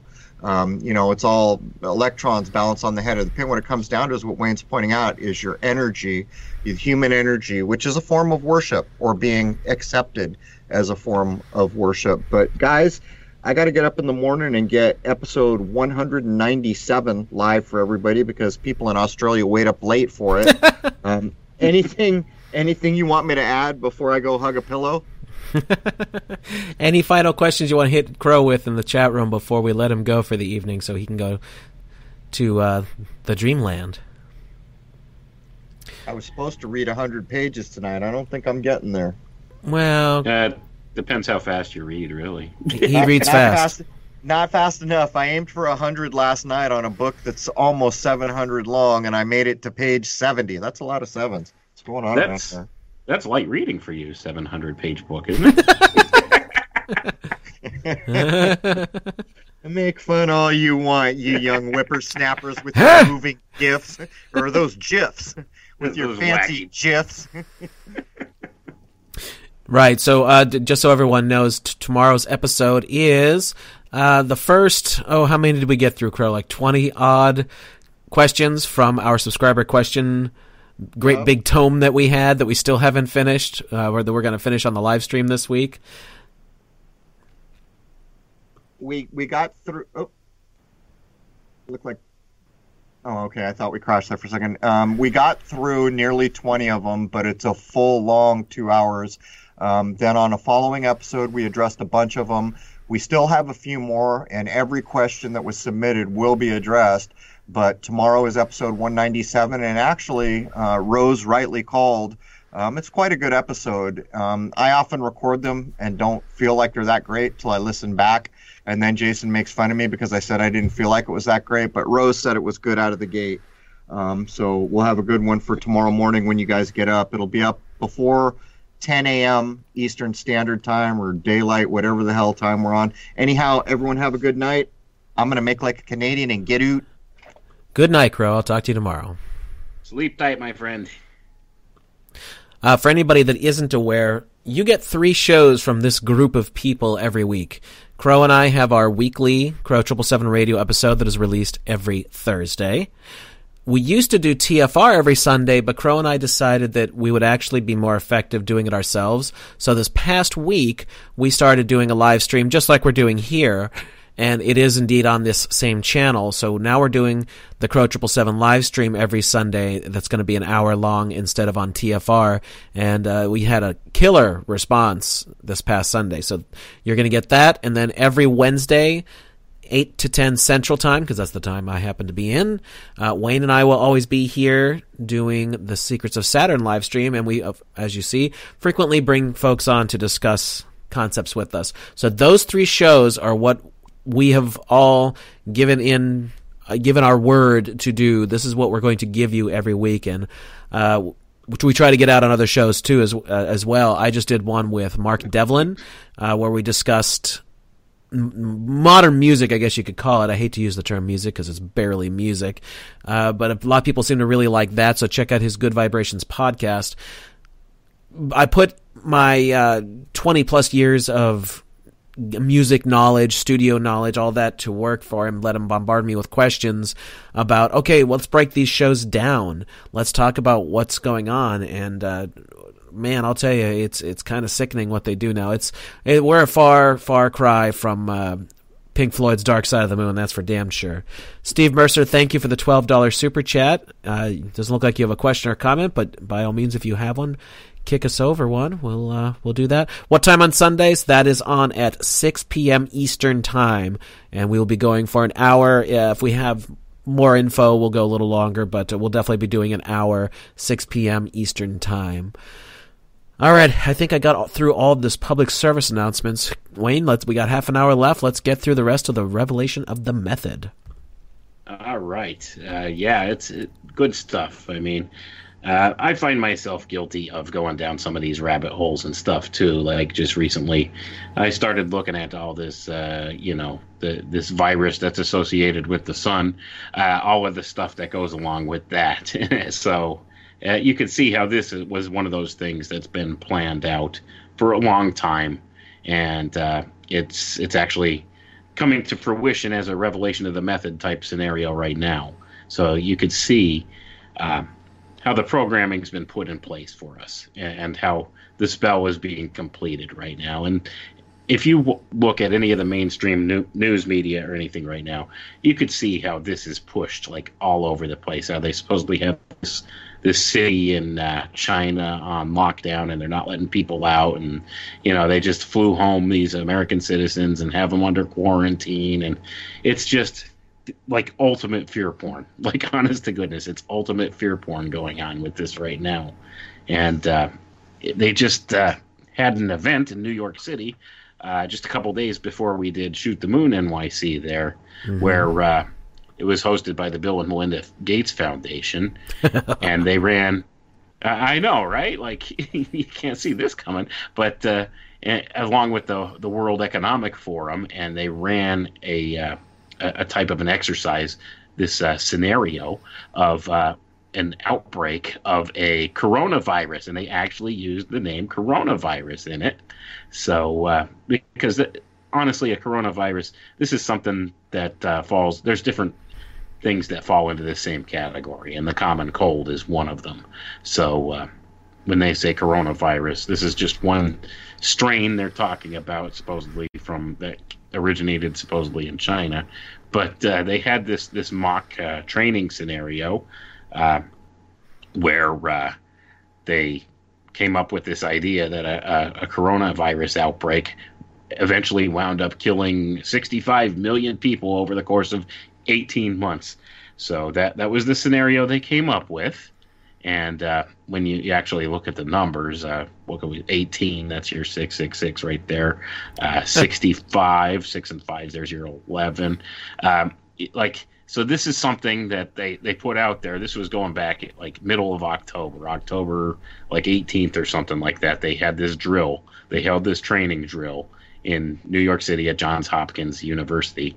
And uh, you know they they ran through this scenario to try and figure out how they would handle a pandemic situation if something like this were to occur. And lo and behold if. here we are. Yeah here we are. How many di- i didn't actually count the days but that'd be interesting if anybody in the chat wanted to figure out from october 18th until uh, this broke just uh, this story just broke a couple days ago. How many days exactly? I, that might be kind of telling. Um, I didn't sit and figure it out. I didn't think that far in advance with that. But I mean, this this is one of those things where you could clearly see the programming uh, going into play with this. So you, they're using this. They're hitting us with this, and then you know they have this other distraction thing with sports ball guy and everything else, and and they have the the big sports ball game coming up here sports on ball. February second. Yeah, the big sports ball. Ah, big sports ball. My, down important, in Miami. Important sports ball. Yeah, important sports ball on 2 2 2020. Uh, no number encoding going on there, right?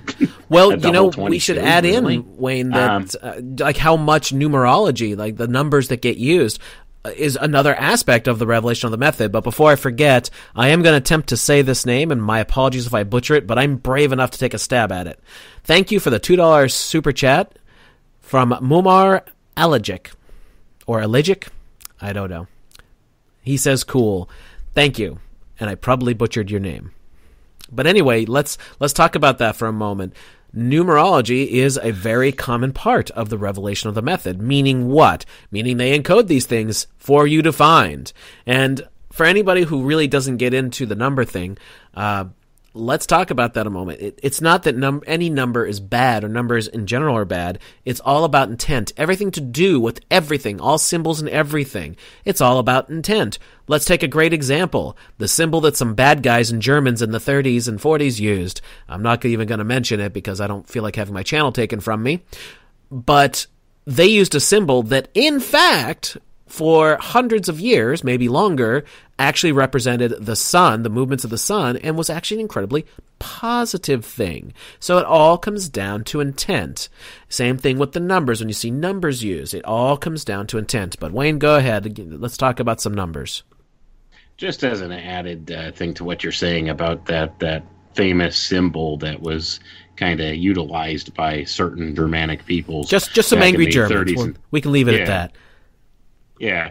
Uh, the the key thing with that is that symbol they actually inverted it and turned it backwards from what it originally was. Yes, they did. So and and that's that has to do with intent. That tells the intent right there. Right. So uh, when you're looking at any of these things, intent is the most important thing behind it.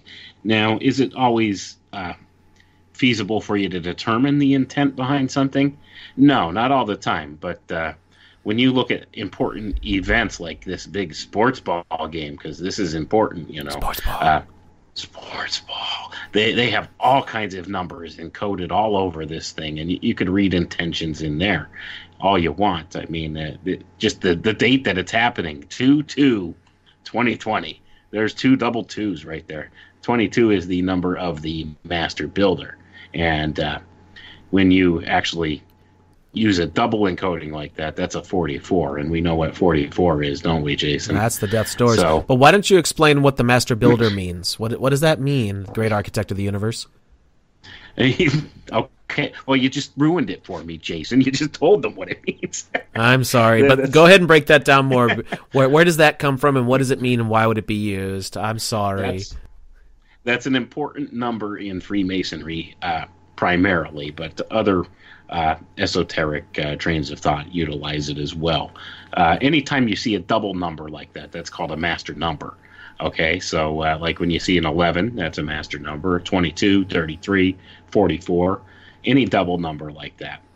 Uh, and and what this does is this kind of doubles down on the intent behind the number. So uh, when you're looking at something and you see double numbers cropping up, that's that's imbuing the, these symbols because numbers are symbols with more power with the intention that's put behind them. So uh, when you're doing something like that especially when you're putting forward a, like a master builder number this is a foundation. They're they're trying to put together a foundation uh, for something to build to build from. So uh, anytime you see something like that this is a foundational number a 22. If you see a 22, that's a foundation that they're laying down. So they're going to try to bring something new from this start point. So uh, that's that's about what it's at. Uh, what it's at. So when you see that they're doing this big sports ball game uh, ball. and encoding this this 22 number, uh, something's going to happen that's going to be important that ties to this event. I don't know what that is. I don't want to make any speculations, but uh, anytime they have one of these events, they also usually uh, do some kind of occultic ritual in the middle of it. Uh, you know, they call it the halftime show. Mm-hmm. So, mm-hmm. Uh, and this year on the big sports ball game, I think it's uh, Jennifer Lopez and Shakira. I think are doing the halftime. Good God, show. isn't Jennifer Lopez so, too old to be doing this crap? I would think so, but apparently not. I, I don't know. She the willing puppet at this point, I think, to go and put this stuff together. But uh, I, am I'm curious to see just exactly what kind of things that they'll have uh, symbolically imbued in that halftime show. Uh, along with that, if you look at the participants in this uh, big game, uh, you have uh, the Kansas City Chiefs and the San Francisco 49ers. 49, there's a big esoteric number right there. Not only does it encode the 13, which is the number of the Phoenix or the, the number of rebirth and renewal, but uh, it also encodes, when you look at 49, that's an encode of 77. 7 times 7 is 49. So there's your Iron Zion number, the, the mind weapon. So uh, just based upon that, I'm predicting the 49ers are going to win the game. Um, but uh, that's that's just my thoughts on it. I hope I'm wrong. I could be wrong. It's a total shot in the dark. But based upon that, if that happens, uh, I suspect it may because I've seen some commercials and stuff out there uh, featuring the uh, the 49ers that, that are really heavily about social programming at this this point and the, the social engineering aspect of things. They have a commercial. I forget what the product even is, but uh, it features a uh, woman coach on the 49ers team, and uh, it's it's pushing this whole feminist kind of ideal. And she actually says at some point in the commercial, "I'm not here to be the token female." uh, and uh, you know they're talking about potentially winning games and stuff like that. So just based upon those couple things, I'm going to predict that they're going to win uh, the game based upon that. Uh, but you know, just that's just a speculation. I mean, I could be totally wrong, and I hope I am. But uh, if you see it happen, don't be too surprised because I guess they are kind of the, the underdog in, in, in this game. Uh, most people that I've talked to are are kind of thinking that uh, Kansas City's going to win it, but there's there's all different kinds of encodes in this thing. So if you happen to see that happening, no, it's going to be you know this this whole uh, social programming thing going on that goes along with it, and that may have something to do with.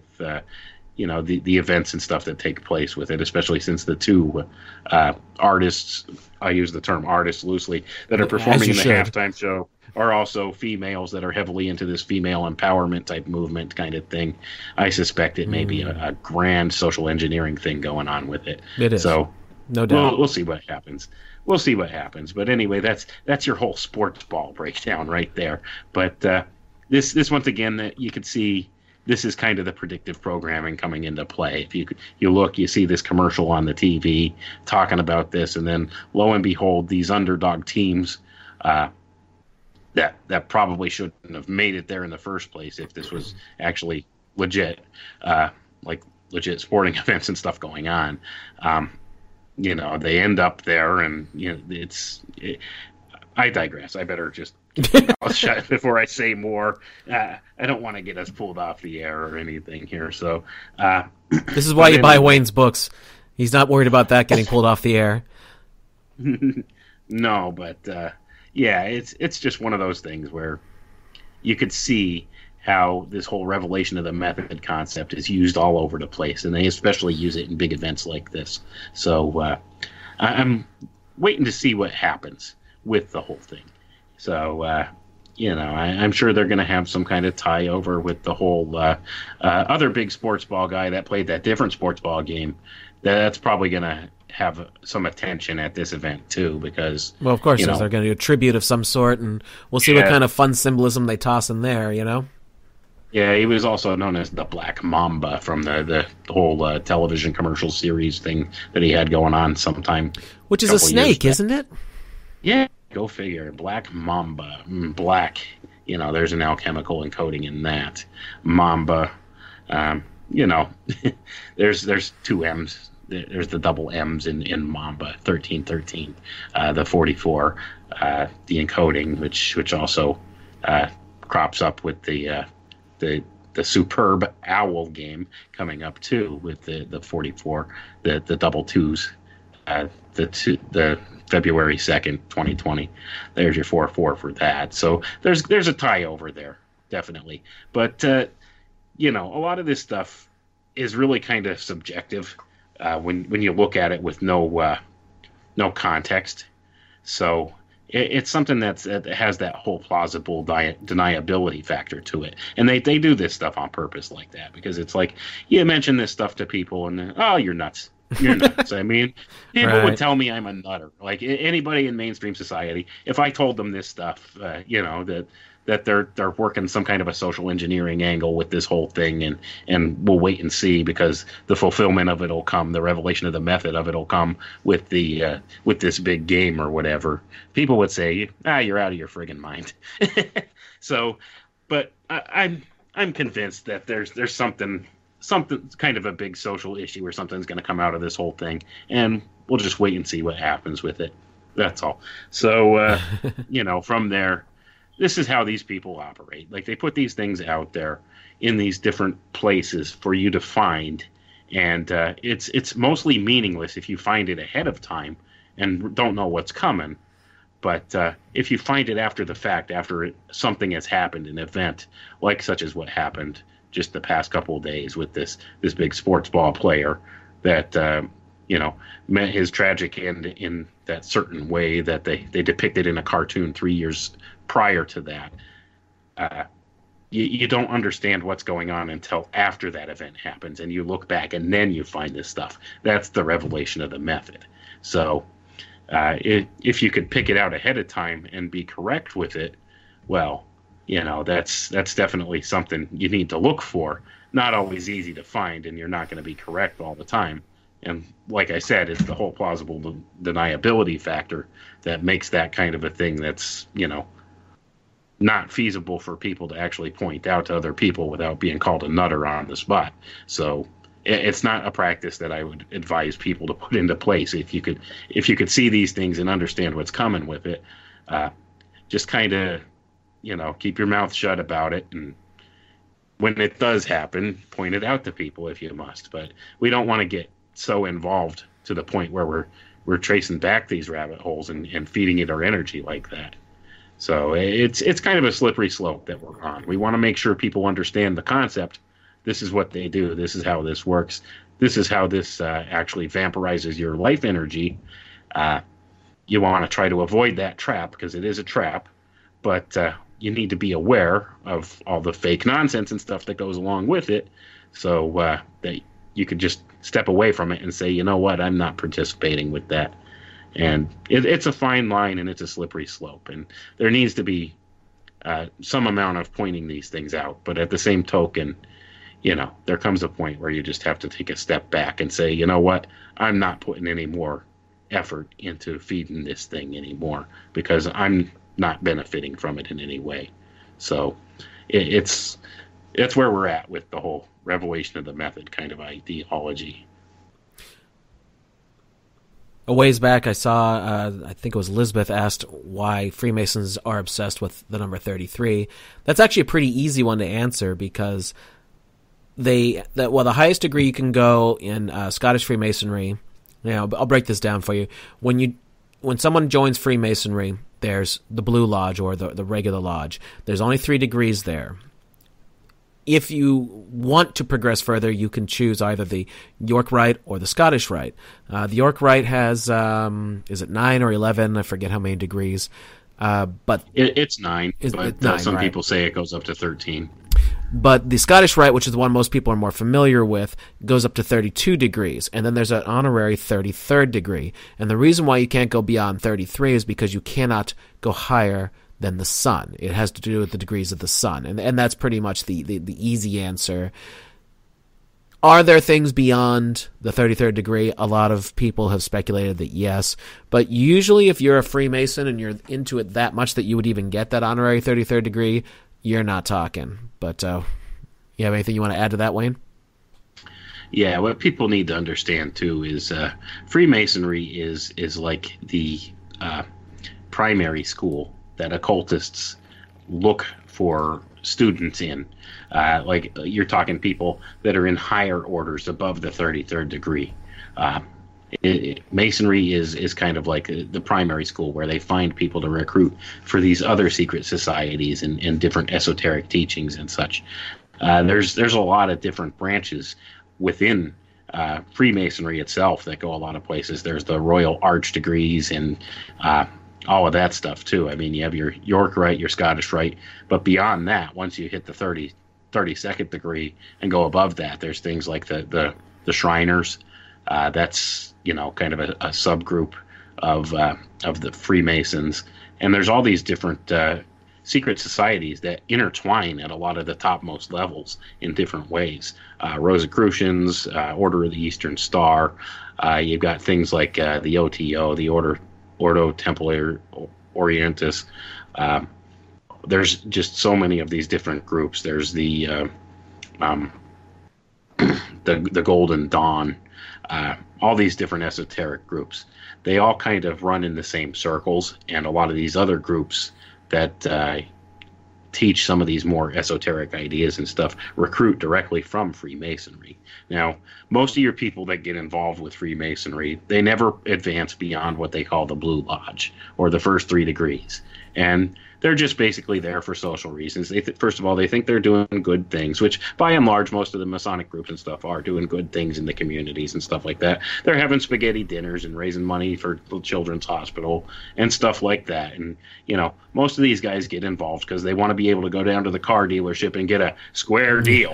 you know. Uh, so that that's the kind of thing. These are the kind of guys that, that you know they rub elbows in, in different business ventures and stuff like that because it, it's an old boys club when you, it comes down to it.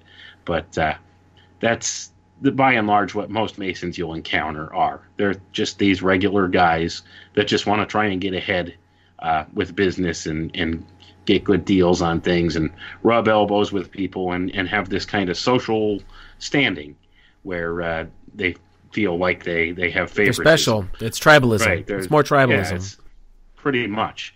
So uh, that that's what most of it boils down to, and most of them are, are legitimately good people, and they have no idea what they've gotten themselves tied to, honest to goodness. But uh, at the highest most levels, uh, that's when it starts to get a little bit more nefarious and uh, questionable as to the things that go on. So there's there's all different branches uh, of esoteric teachings and stuff that that you could look into from this. There's there's different uh, what they call rites uh, of of these different secret societies Yeah. and of Freemasonry itself that you Yeah. could get involved with, and you know. Uh, there's like the, the rite of Memphis uh, or Mizraim, uh, and and these are, these teach a, a lot of different. Egyptian philosophies. So you know you're looking at it. There's there's a lot of different things. You there, Jason? I am here. Uh, by the way, I, I saw someone mentioning something about the Shriners. They're a funky bunch, and uh, you cannot be a Shriner, by the way, unless you are part of the Scottish Rite and have attained the 32nd degree. So that tells you a lot that uh, you have to be so far along before you could even be considered to do things with the Shriners. I think that's that might be where things start getting a little wonky. Uh, there's an interesting video that's floated around on YouTube for quite some time, and I don't remember exactly what it's titled, and it's probably under several titles, but it was something along the lines of like a Christian asks uh, a Shriner about Lucifer or something like that. And uh, the guy, the old guy that he confronts, is kind of creepy. So uh, if I could find it quick, I'll, I'll give you guys the link. But it kind of tells you I'm- what's up with that.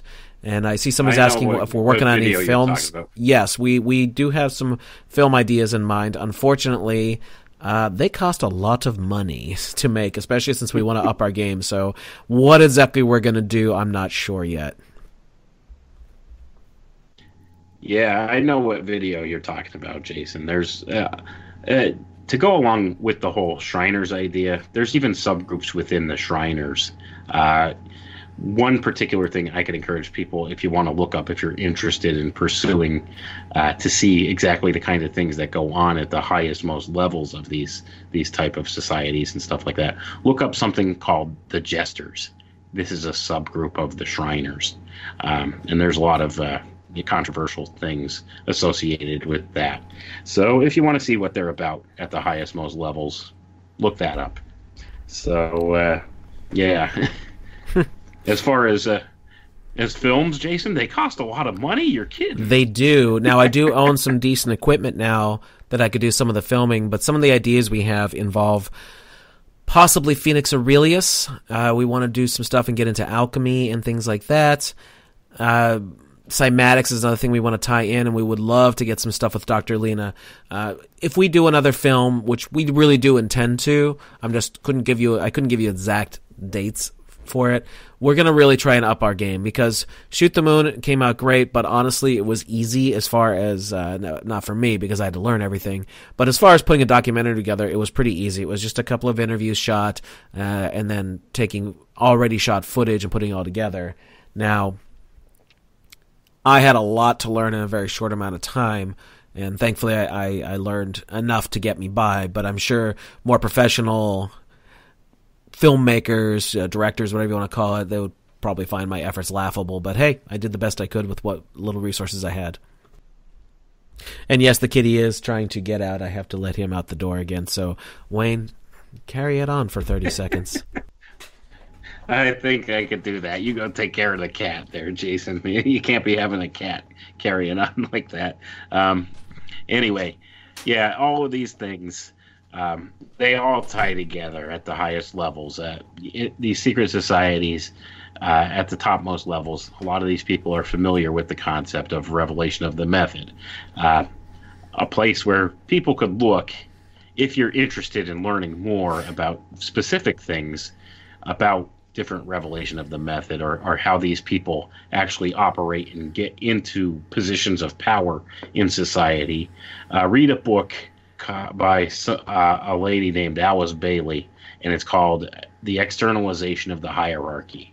Uh, it's a 1938 book, and it points out in detail how they put uh, quote unquote seed groups within different uh, aspects of society. Uh, one of which is Oh, I see you found the video. Okay, I found the thing. I'm gonna bounce this over so I can get it into the chat.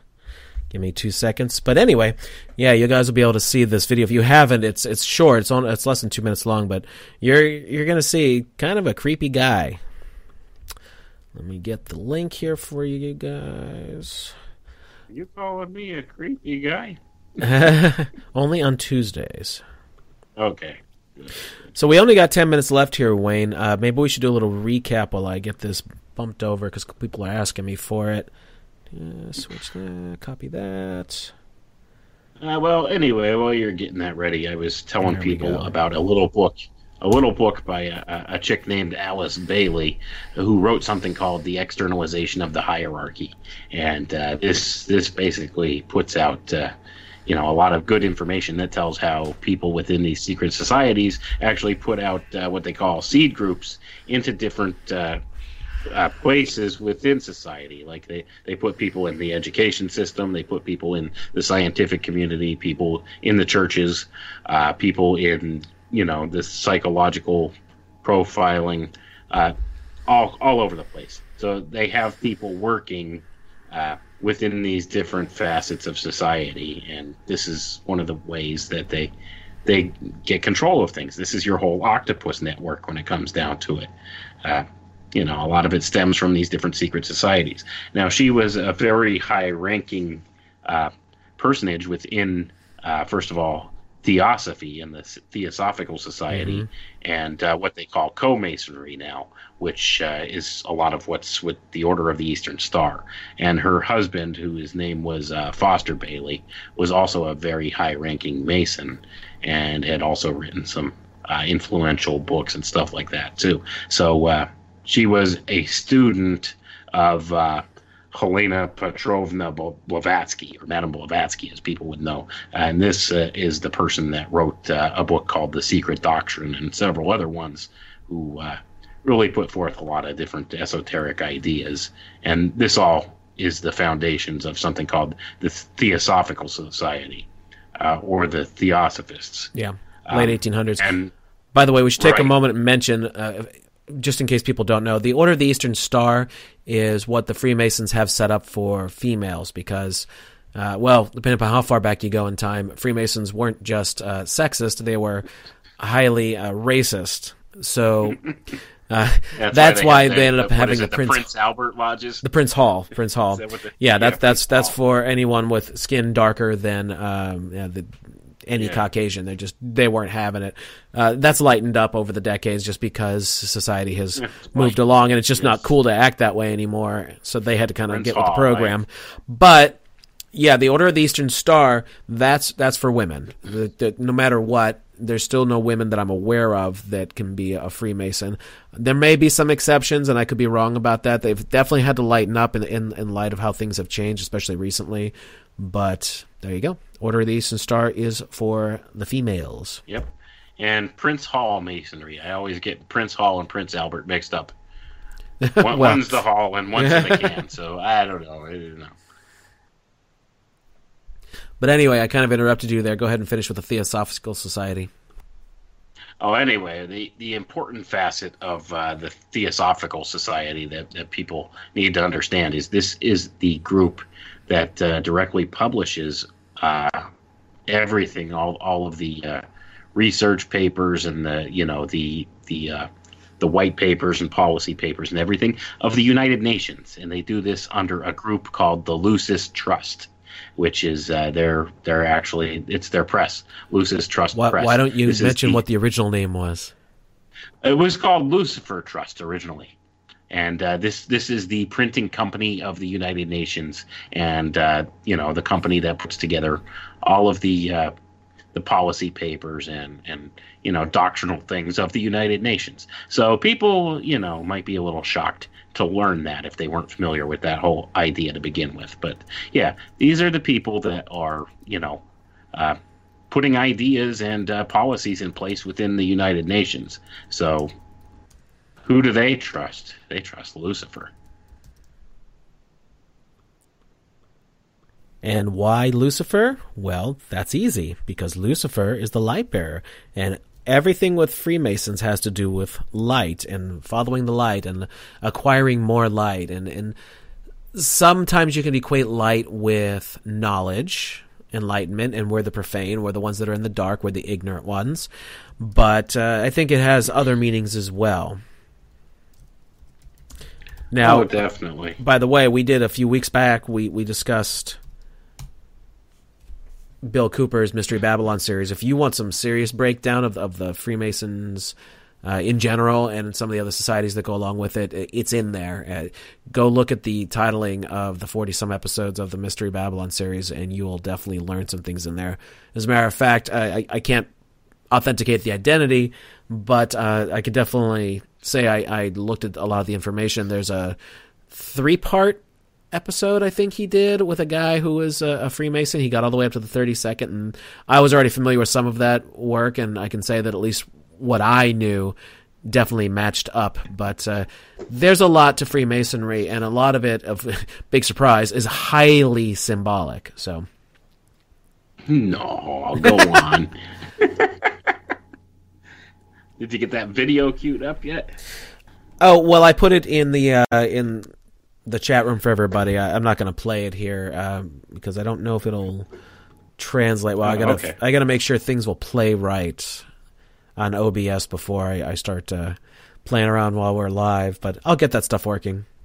Is Lucifer even a real entity? Ah, that's an interesting question. I guess that would depend upon who you ask. Uh, the one thing I can tell you, and I know Wayne can explain this better than me, is that Lucifer and Satan, uh, in, in the more biblical sense, are not the same entity. It's gotten the whole devil concept has gotten extremely homogenized over the decades, uh, over the past couple hundred years, but. Is it a Yeah. real entity? Eh, uh, do I personally think? No, I, I don't, but uh, a lot of people do. And, uh, you know, I highly suspect that when you have a lot of minds putting energy to a singular concept, that things can happen. Right. Mass consciousness And and, things like that. That's an important concept to remember too. Is uh, you know, uh, it, it's a concept when you think of these things not necessarily as entities or beings, but as as concepts or as ideas or archetypes. Archetype is probably the best word for it. Uh, it's it's something that uh, when enough of the mass consciousness feeds into it, it takes on a life of its own, and it becomes something either called a like an egregore uh, is a term that they use in magic, or uh, um, a tulpa. That's the other term uh, that I've heard bantied about too.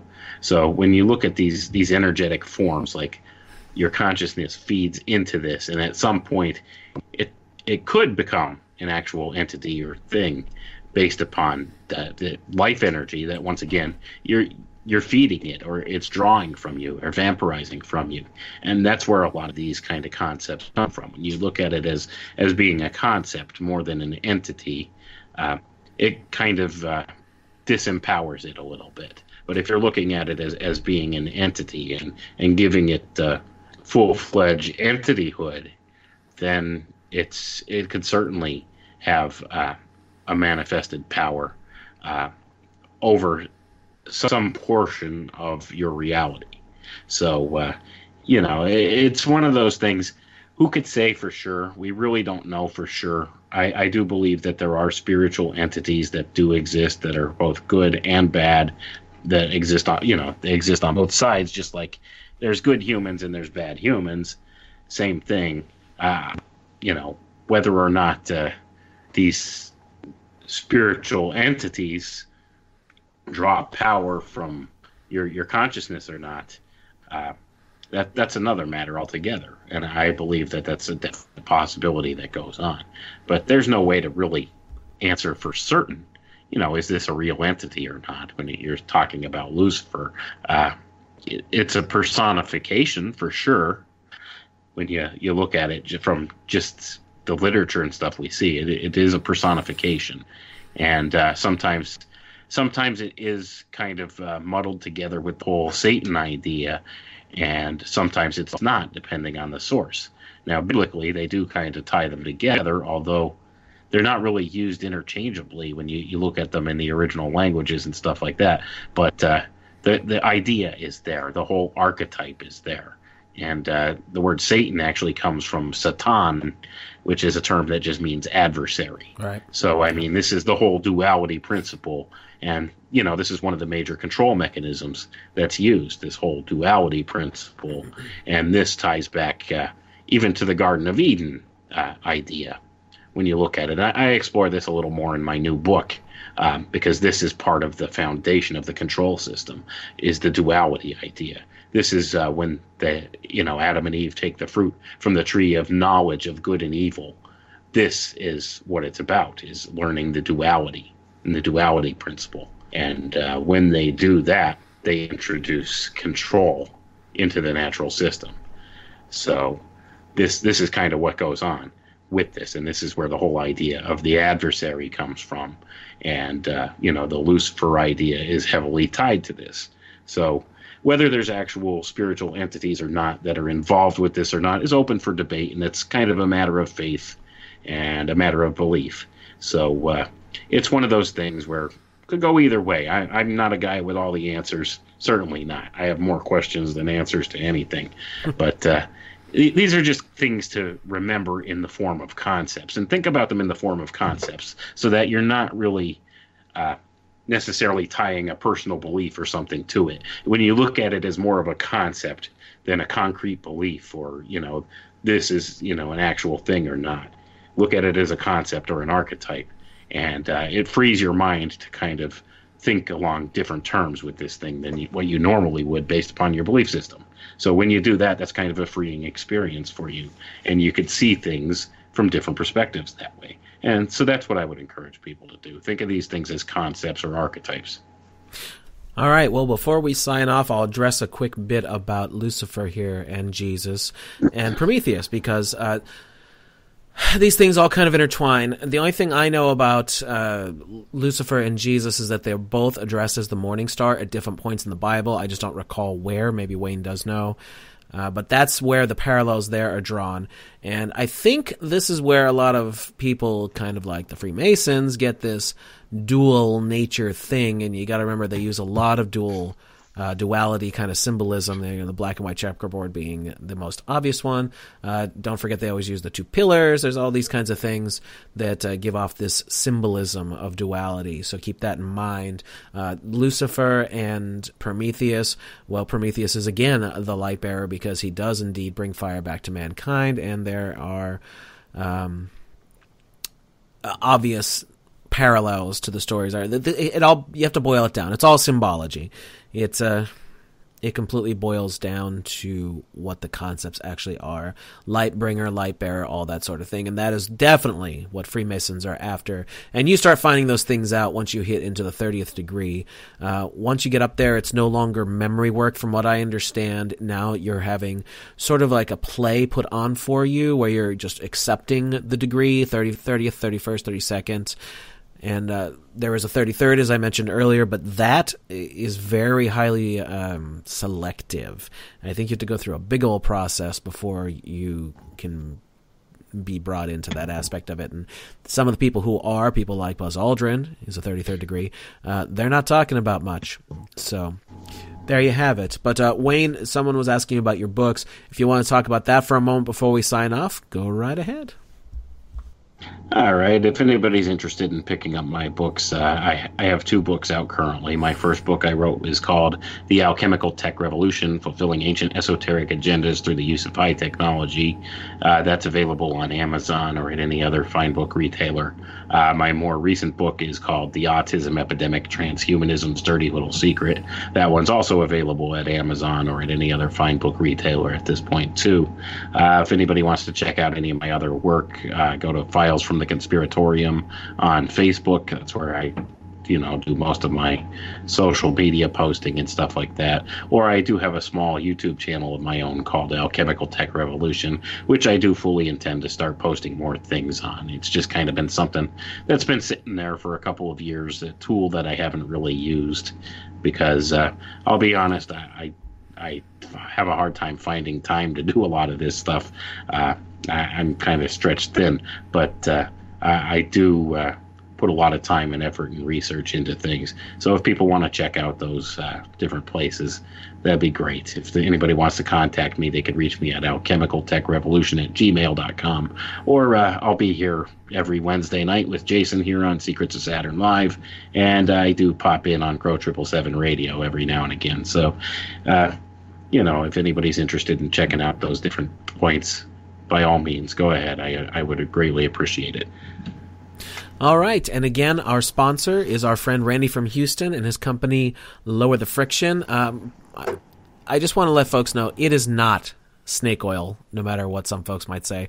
I know what the product is. I, I know what goes into it to to a degree. Anyway, I, I mean, I, I, haven't been handed patents or anything, but I know what it is, and I am seeing results. That's why I agreed to bring Randy on as a sponsor when he asked if I wanted to do it. So check him out. And again, promo code SOS will get you 5% off. Uh, Wayne, it's been a great show. Crow, thank you for being here again, even though you're, you're, you're in the dreamland right now. And we will absolutely see you next week. Take care, everyone. Have a good night, all.